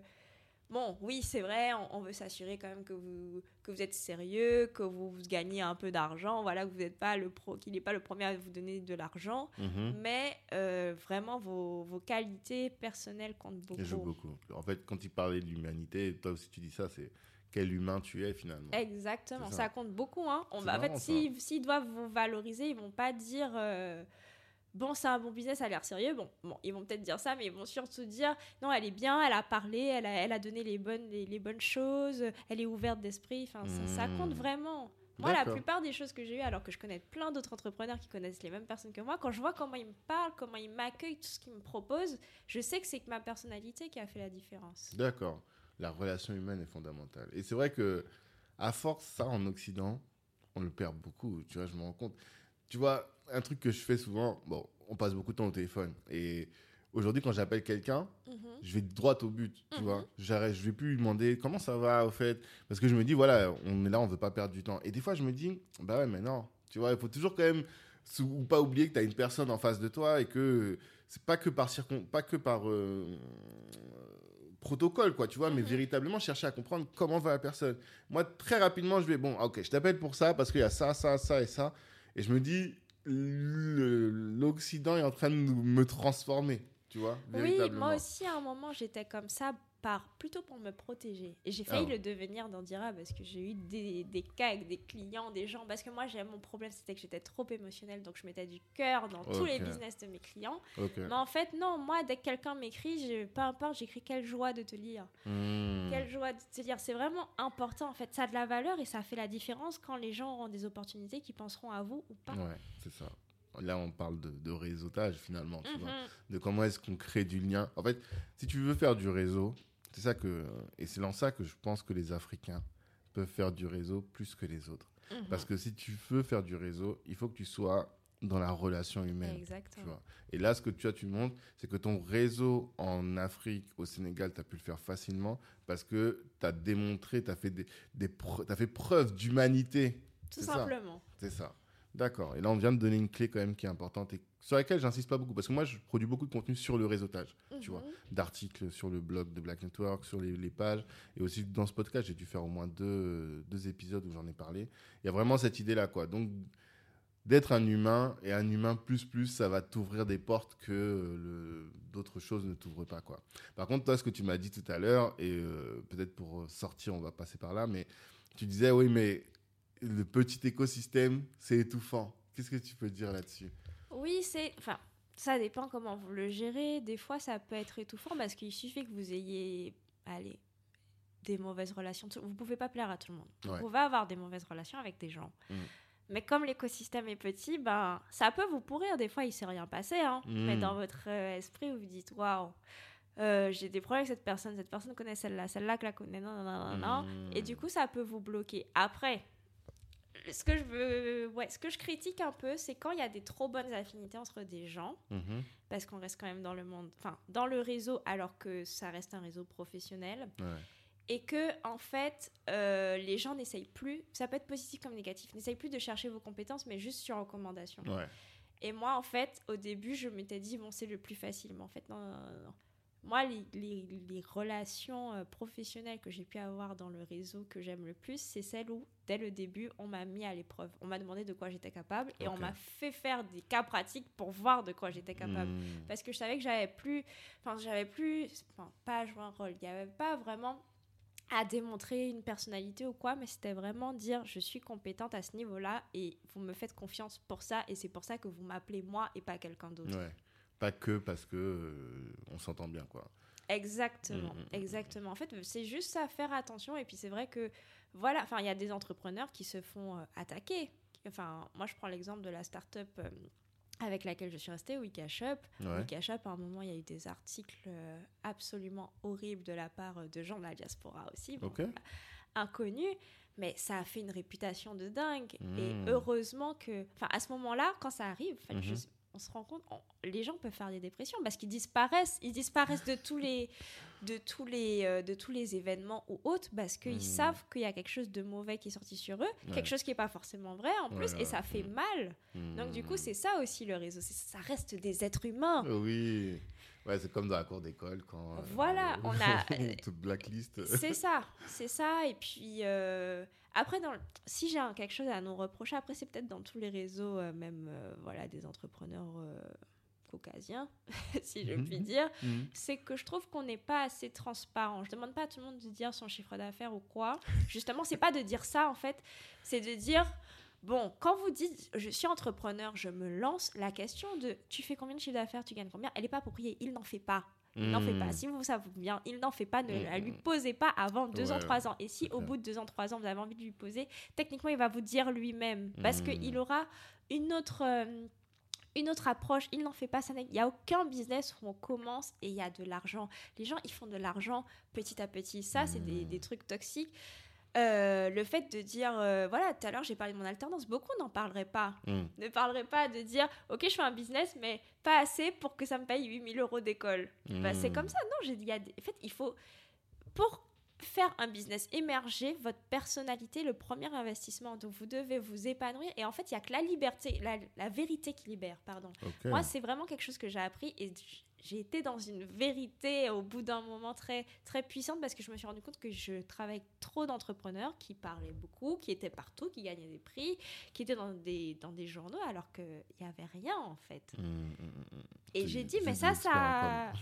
Oui, voilà, et ça, ça, ben, ça bousille d'autres entrepreneurs parce Mm. que ils n'arrivent pas à s'identifier. Et comme j'avais ce recul de mes parents qui, ben, qui n'avaient rien, ils avaient vraiment rien quand j'ai commencé, et les voir euh, gagner finalement, je sais qu'il y a, une certaine réalité. Mm. D'accord. Effectivement, tu as raison. C'est juste ça que je reproche au réseau. Voilà. Parlons franchement, vrai. Hmm. N'essayons pas de vendre des choses qu'on n'a pas, qu'on peut pas. Dernièrement, il y a un entrepreneur qui m'a appelé pour faire une levée de fonds. L'entrepreneur, il est super calé, il a un super business. J'ai dit franchement, je vois pas qu'est-ce que je peux t'apporter. Hmm. Je vais chercher d'autres personnes. Je le ferai euh, volontiers. Je te donnerai des conseils. Si tu veux, tu pourras payer pour les conseils. Mhm. Mais euh, je vais pas te faire payer pour une levée de fonds. Tu as déjà quasiment tout. Là, il te reste les derniers kilomètres à faire. Euh, ça n'a aucune valeur, en fait. Hmm. Oui, et ça, ça, même en termes de business, hein, c'est quelque chose que j'ai compris aussi euh, assez récemment. C'est que bien choisir son client, bien de savoir que, le client que tu prends, c'est un client que tu vas vraiment pouvoir servir. Exactement. En fait, tu te rends service en faisant ça. Parce que je vois, euh, on a lancé les adhésions à Black Network l'année dernière. Mhm. Et je, bah, après un an, je commence à voir finalement lesquels ont profité de Black Network et lesquels n'en ont pas profité, tu vois. Et je me dis, si j'avais mieux qualifié dès le départ en disant, écoute, nous, on fait ça, toi, tu as besoin de ça. Eh bien, ce que nous, on fait là, ça va pas te permettre à toi d'atteindre tes objectifs, mais du coup, il n'y aurait pas de déçu, tu vois. Aujourd'hui, je mets beaucoup plus d'attention à ça parce que je sais très bien que sinon, c'est une personne qui forcément, elle va être déçue. Et si elle est déçue, bah, du coup, toi, euh, même toi, tu n'es pas content. Enfin, personne n'est gagnant dans cette histoire. Or, en business, l'idéal, c'est que tout le monde ressorte gagnant. Donc, euh, je vois très bien ce que tu veux dire, effectivement. Et le problème de transparence, ça, je le vois sur le podcast, c'est que les gens ne, ouais, les gens ne communiquent pas beaucoup sur euh, leur chiffre d'affaires, leur prix, leurs trucs. Euh. Mhm. C'est un, un, vrai problème parce que du coup, on a plein de fantasmes tout autour.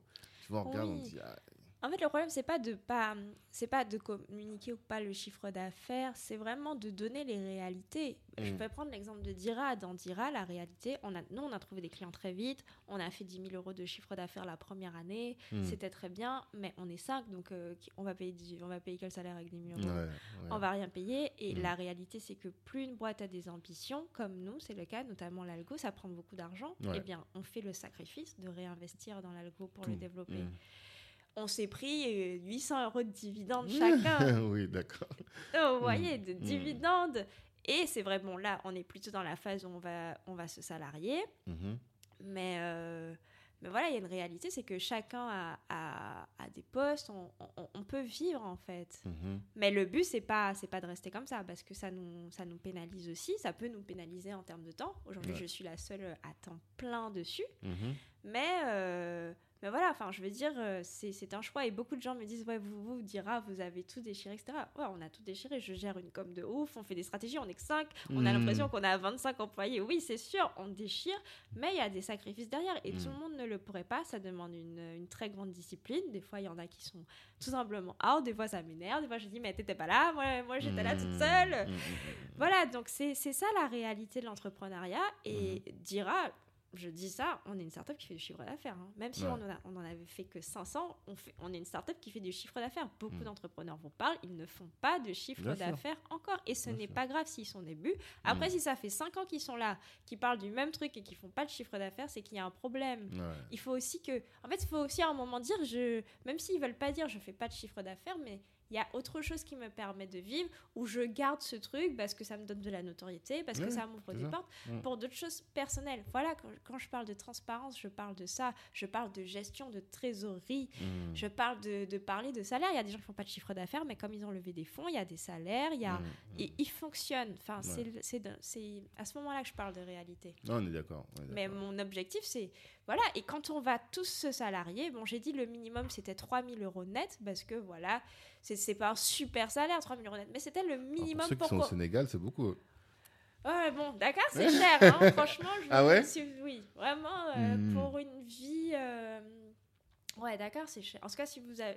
vu que ceux qui sont au Sénégal ont vécu en Europe, ont travaillé dans des entreprises européennes, bah, hmm. forcément, ils ont un certain niveau de vie. Donc non, Dakar, c'est cher. Si on veut avoir une vie euh, classique. En plus, il y a tellement de tentations avoir une femme de ménage, un chauffeur, etc. Ouais, ouais. Donc, euh, donc voilà, mais en fait, ce que je veux dire, c'est que faut vraiment penser dès le début combien d'argent vous voulez gagner. Moi, je dis, je vais gagner 30 000 euros euh, par mois. Est-ce que je vais gagner 30 000 euros par mois Il dira, si un jour ça arrive, c'est génial. Mais je me mhm. suis dit, je vais peut-être gagner un jour 15 000 euros par mois. Il dira, ça, je sais que c'est possible. Et je peux mhm. gagner par an, en plus de ces 15 000, 200 000 euros de dividendes, sait-on jamais. Mhm, mais à côté, je vais peut-être développer d'autres business. Et en fait, il y a une réalité euh, à se dire. Et quand vous commencez là, l'argent, il faut en parler tout de suite de, de ce que vous voulez Est-ce que c'est possible de continuer À quel moment il y aura besoin d'argent. Même après, vous verrez hein, les urgences, euh, qui prioriser, qui ne pas prioriser, etc. Donc, c'est ce que je reproche un peu aux entrepreneurs et c'est vraiment important d'en parler. D'accord, ok, top.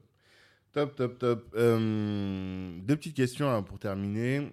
Euh, juste de revenir sur Dira, comme on est en train d'en parler. Euh, sur l'outil, comment on postule, comment... Alors, Dira, avant tout, c'est le cabinet de conseil, Dira Partners. Donc, alors, je vais tout changer là. J'arrive dans une semaine, j'avais un peu lâché, mais j'arrive. Mhm. alors, tout simplement, il y a le site, vous pouvez prendre rendez-vous, même si ça va disparaître parce que j'en ai décidé ainsi, ça me prend trop de temps. Mhm. Et, euh, et, vous m'aurez au téléphone, moi ou quelqu'un d'autre, et euh, on a 30 minutes d'échange gratuit. Et mhm. là, on vous fera une proposition si vous avez un besoin, ou alors vous, verrez que c'est peut-être pas le moment pour vous de faire appel à Dira. Mhm. voilà, mais ce qui va arriver, c'est qu'on va faire des réunions d'information une à deux fois par mois. Ok où euh, les gens auront des questions et en général on leur envoie la plaquette. Donc vous aurez toujours la plaquette. Sauf que avant on faisait des plaquettes sans prix effectivement parce qu'on savait que ça allait varier hmm. selon les gens. Mais en fait on va vous mettre le prix de base qui, qui, peut être ce que vous allez payer. Et puis selon s'il y a plus de choses à faire on vous donnera le supplément. Parce qu'en fait finalement beaucoup de gens m'appellent pour juste savoir les prix Hmm. Là, tu parles des prix en tant que euh, pour être accompagné, mais pour être référencé sur l'algorithme. Ah, sur l'algo, ben, il y a tout simplement un lien. Donc, tu, tu, tu as euh, Tanguy que vous rentrez votre nom, votre prénom, vous répondez aux mhm. questions et vous serez référencé. Et pour l'instant, il n'est pas ouvert au public, mais quand il sera ouvert, j'espère, euh, juin, juillet, vous pourrez vous rentrer dessus, j'irai sur la plateforme, vous créerez votre compte, mettrez vos logos, etc. Vous serez référencé. L'algo sera gratuit. Euh, donc il est en freemium, il est gratuit en partie pour euh, faire des recherches de fonds de business angel qui vous correspondent. D'accord. Et puis après, euh, on aura des forfaits variant entre 60 et 300 euros par mois mhm. pour faire des recherches plus approfondies, pour avoir la mise en relation, mais aussi relire votre business plan. Hmm, d'accord. Parce que le but là, c'est de faciliter l'accès au business, au business angel, enfin au financement tout court, quoi. Exactement, au financement. En fait, il y, a trois clients sur l'algo. Il y hmm. a, hum, enfin, il y en a deux plutôt. Il y a le start qui cherche des fonds et il y a aussi les écosystèmes qui cherchent hmm. des fonds pour leur start-up. Ah, d'accord. Et aussi les cabinets de conseil comme nous qui cherchent des fonds, mais qui n'ont pas forcément les outils. En fait, on, on va gagner un peu partout. Ok. Voilà. Celui qui est gagnant, c'est euh, l'investisseur, sauf s'il prend un service de due diligence, revue de, documents. Euh, hmm. D'accord, ok. Et c'est quoi la vision qui est derrière? Parce que c'est original, il n'y en a pas d'autres, des plateformes comme celle-là. Il y en a, il y, en a sur le continent. Mais voilà, il n'y en a aucune qui a encore percé, réussi. C'est, pas facile. Et puis, hmm. bon, ils sont pas beaucoup dans la com. Ils sont pas beaucoup dans la com. Et souvent, c'est les investisseurs qui payent. Les hmm. investisseurs ou. Euh, structure de données, les gros cabinets. Enfin, c'est pas. C'est vrai que le business model n'est pas exactement pareil. D'accord. Donc celui-là a l'air d'être plus démocratisé. On est déjà plus proche du peuple. Si ouais, je puis dire. C'est-à-dire que, tout le monde se sent euh, concerné, mmh, euh, pas mmh, mmh. juste euh, quelqu'un qui veut lever 10 millions parce que sa boîte fait déjà 1 million de chiffre d'affaires. Donc, donc voilà, l'ambition, ben, c'est de financer le maximum de projets parce que le financement, c'est quand même le nerf de la guerre, quoi. Et puis, bon, mon rêve suprême à mes associés, je l'espère aussi, c'est à la fin d'être un vrai fonds d'investissement. Mmh. D'être un vrai fonds d'investissement. Et j'ai pas laissé mon, tomber mon histoire de néobanque. Hein. Parce que si j'ai beaucoup de data d'entrepreneurs de la diaspora et du continent, ben, je pourrais leur proposer une banque qui gère. Euh, leur financement. Mmh, d'accord. Il y a une appli. en fait, c'est tout. Bon, c'est des. C'est pas une vision, c'est plein de de stratégie parce que cet algo, il va pas être rentable à vie, c'est sûr. Il va mhm. fonctionner 5 ans, 10 ans. Il y aura quelqu'un de plus malin que moi qui va arriver, c'est mhm. sûr. Et donc peut-être qu'il va prendre la place. Et donc du coup, là, je devrais aller autre part. En fait, je reste, j'ai déjà ma clientèle, j'ai déjà ma data. En fait, mhm. quand vous commencez un projet, il faut vraiment voir les 50 ans après. Les 50 ans après, oui, je pense que oui, on, je vois déjà les 50 ans après. Je sais qu'un jour ça va s'arrêter, ça va être difficile. Mhm. Et après, il faudra pivoter. Ouais, d'accord. Ok, top, top, top. Top. Euh, je pense qu'on a fait le tour de toutes les questions que je voulais aborder. Euh, un dernier, enfin deux derniers points. L'avant-dernier, c'est par rapport à la santé mentale. Pourquoi je te pose cette question maintenant systématiquement? Parce que j'ai découvert une stat qui dit que parmi les entrepreneurs, les personnes qui ont des problèmes de santé mentale ou qui ont dans leur entourage un lien avec la santé mentale sont plus importants que dans la population générale. C'est-à-dire que dans la population générale, c'est 1 sur 3 et chez les entrepreneurs, c'est 1 sur 2, ce qui est énorme, tu vois. Et du coup, la question que je voulais te poser, c'est comment est-ce que tu fais pour te préserver? Comment euh, est-ce que déjà c'est quelque chose dont tu as conscience qu'il y a ce Mhm. risque Et euh, comment tu fais pour te préserver? Est-ce que tu as des trucs pour euh, te préserver? Alors, j'ai commencé le Miracle Morning.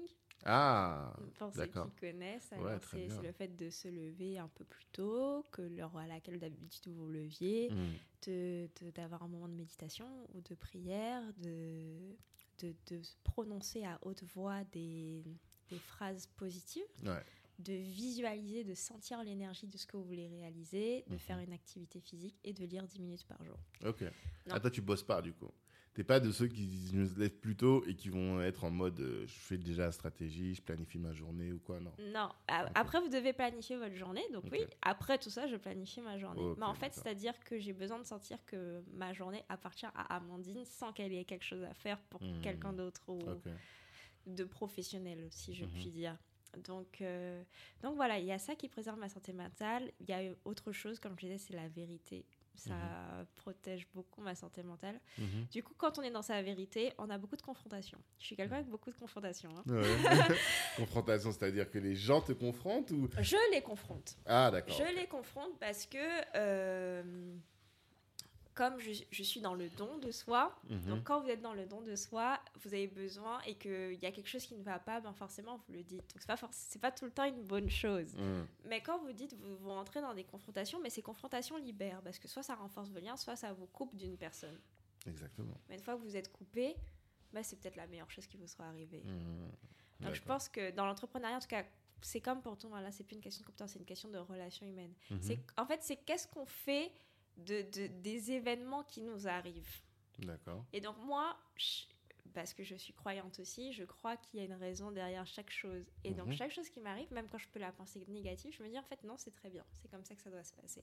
Et si ça doit changer, ça changera, ça viendra de moi, j'aurai un appel ou la personne, euh, ça va changer chez elle, etc.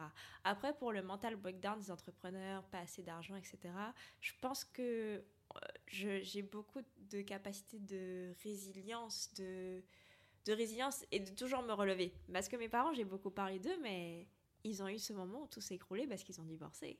Ah, d'accord. Je savais Je pas. ne l'ai pas, je n'en Ouais, ai pas t'en parles parlé. toujours unis et tout, mais ok, je n'en ai pas parlé, ils ont Mm. divorcé et ça a fait couler tout le business parce que c'est un, un business de personnes. Donc le couple Mm. séparé, c'était difficile à concevoir. D'accord. C'est-à-dire, on reste dans un business avec un, un couple. Et j'ai vu ma mère tout refaire. Mhm. Je l'ai vu remonter le business de son côté, je l'ai vu ouvrir d'autres business, je l'ai vu investir dans l'immobilier. Mhm. J'ai vu mon père aussi remonter des réseaux avec la même force. En fait, je sais ce que c'est d'avoir et je sais ce que c'est de perdre. Ok. Donc ça, je pense que j'ai la chance d'avoir été dans le monde des gens qui ont fait des erreurs. Mhm. Et donc, du coup, à chaque fois que quelque chose passe, je me dis, de toute façon, j'ai pas le choix de continuer d'avancer. Donc, c'est ça. Donc, je pense que si je devais résumer, mon Miracle Morning m'aide beaucoup. Être dans ma vérité, parce que du coup, je ne garde jamais rien sur le cœur. Mhm. Et euh, le fait de me dire, de toutes les façons, il faut continuer à avancer. C'est-à-dire, je m'autorise à être faible, je m'autorise à pleurer, je m'autorise à, à ne rien faire pendant trois jours. Je, je Trois jours même plus. En fait, si je dois sentir être dans une dépression, je m'autorise à le faire. Mais par contre, je favorise toujours l'action. Beaucoup, enfin, mon, mon organe préféré, c'est le cerveau. Beaucoup de gens préfèrent le cœur parce que c'est les sentiments, etc. Je préfère le cerveau parce que le cerveau est ce qui nous permet de passer à l'action. Et donc, quand je ne vais pas bien, je sais que je suis capable de créer de la sérotonine dans mon cerveau. Mhm. Alors je suis capable de me dire, tu vas pas bien, tu n'es pas capable de faire quoi que ce soit, tu vas devant ton miroir et tu danses pendant deux heures. Et je Mhm. danse pendant deux heures, même si tout a du retard, parce qu'il n'y a que ça qui me permet de fabriquer de la sérotonine. D'accord. J'adore cette question. En fait, à chaque fois que je pose cette question, j'ai des réponses qui sont toujours, euh, toujours euh, originales, quoi. Tu vois, c'est hyper intéressant. Ok, bah c'est cool. C'est cool. Euh, je pense que la dernière ré- réponse va aussi être en lien avec ce que tu viens de dire. C'est que s'il y avait une seule chose que tu voudrais que les gens retiennent de cet entretien, une idée forte, ou bien peut-être toi, une idée forte que, que tu portes, quelle serait-elle? Oui, l'idée forte, bon, je pense que vous l'avez entendu beaucoup, c'est que 100% des gens qui réussissent n'ont jamais abandonné. Mhm. Voilà. Ouais. Je n'ai jamais abandonné et je peux dire que même si on se dit elle a commencé tôt, ben commencer tôt c'est pas facile. Mhm, mhm. À, euh, avoir une identité euh, à 18 ans alors qu'on fait l'entrepreneuriat en fait avec des gens qui sont plus âgés que nous, mais on se rend pas compte et vouloir être à leur niveau alors qu'en fait chaque chose en son temps, voilà, c'est pas facile. Donc ne jamais abandonner et prenez votre temps et ne regardez personne d'autre que vous. Vous êtes votre seul modèle. Et, c'est tout ce qui compte en fait. Votre vision est la seule qui compte et peu importe le temps que ça vous prend, c'est le temps qui est nécessaire pour vous. Hmm. Ok, top.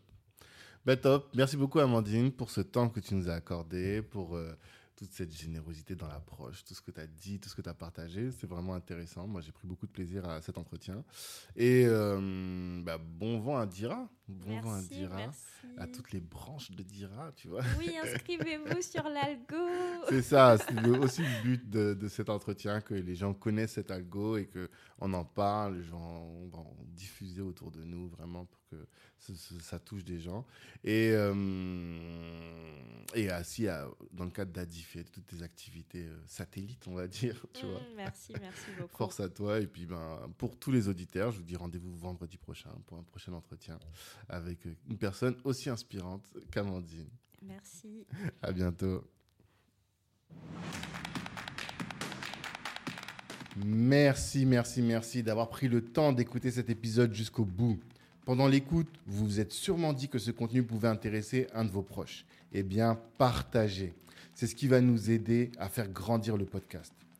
Si Black Network vous intéresse, vous pouvez nous rejoindre. On apporte à nos adhérents du réseau, de la visibilité, de la formation et plus largement en tout cas des opportunités. Les ambitieux sont chez Black Network. La réussite est notre objectif, l'Ubuntu est notre moyen de l'atteindre. Peace.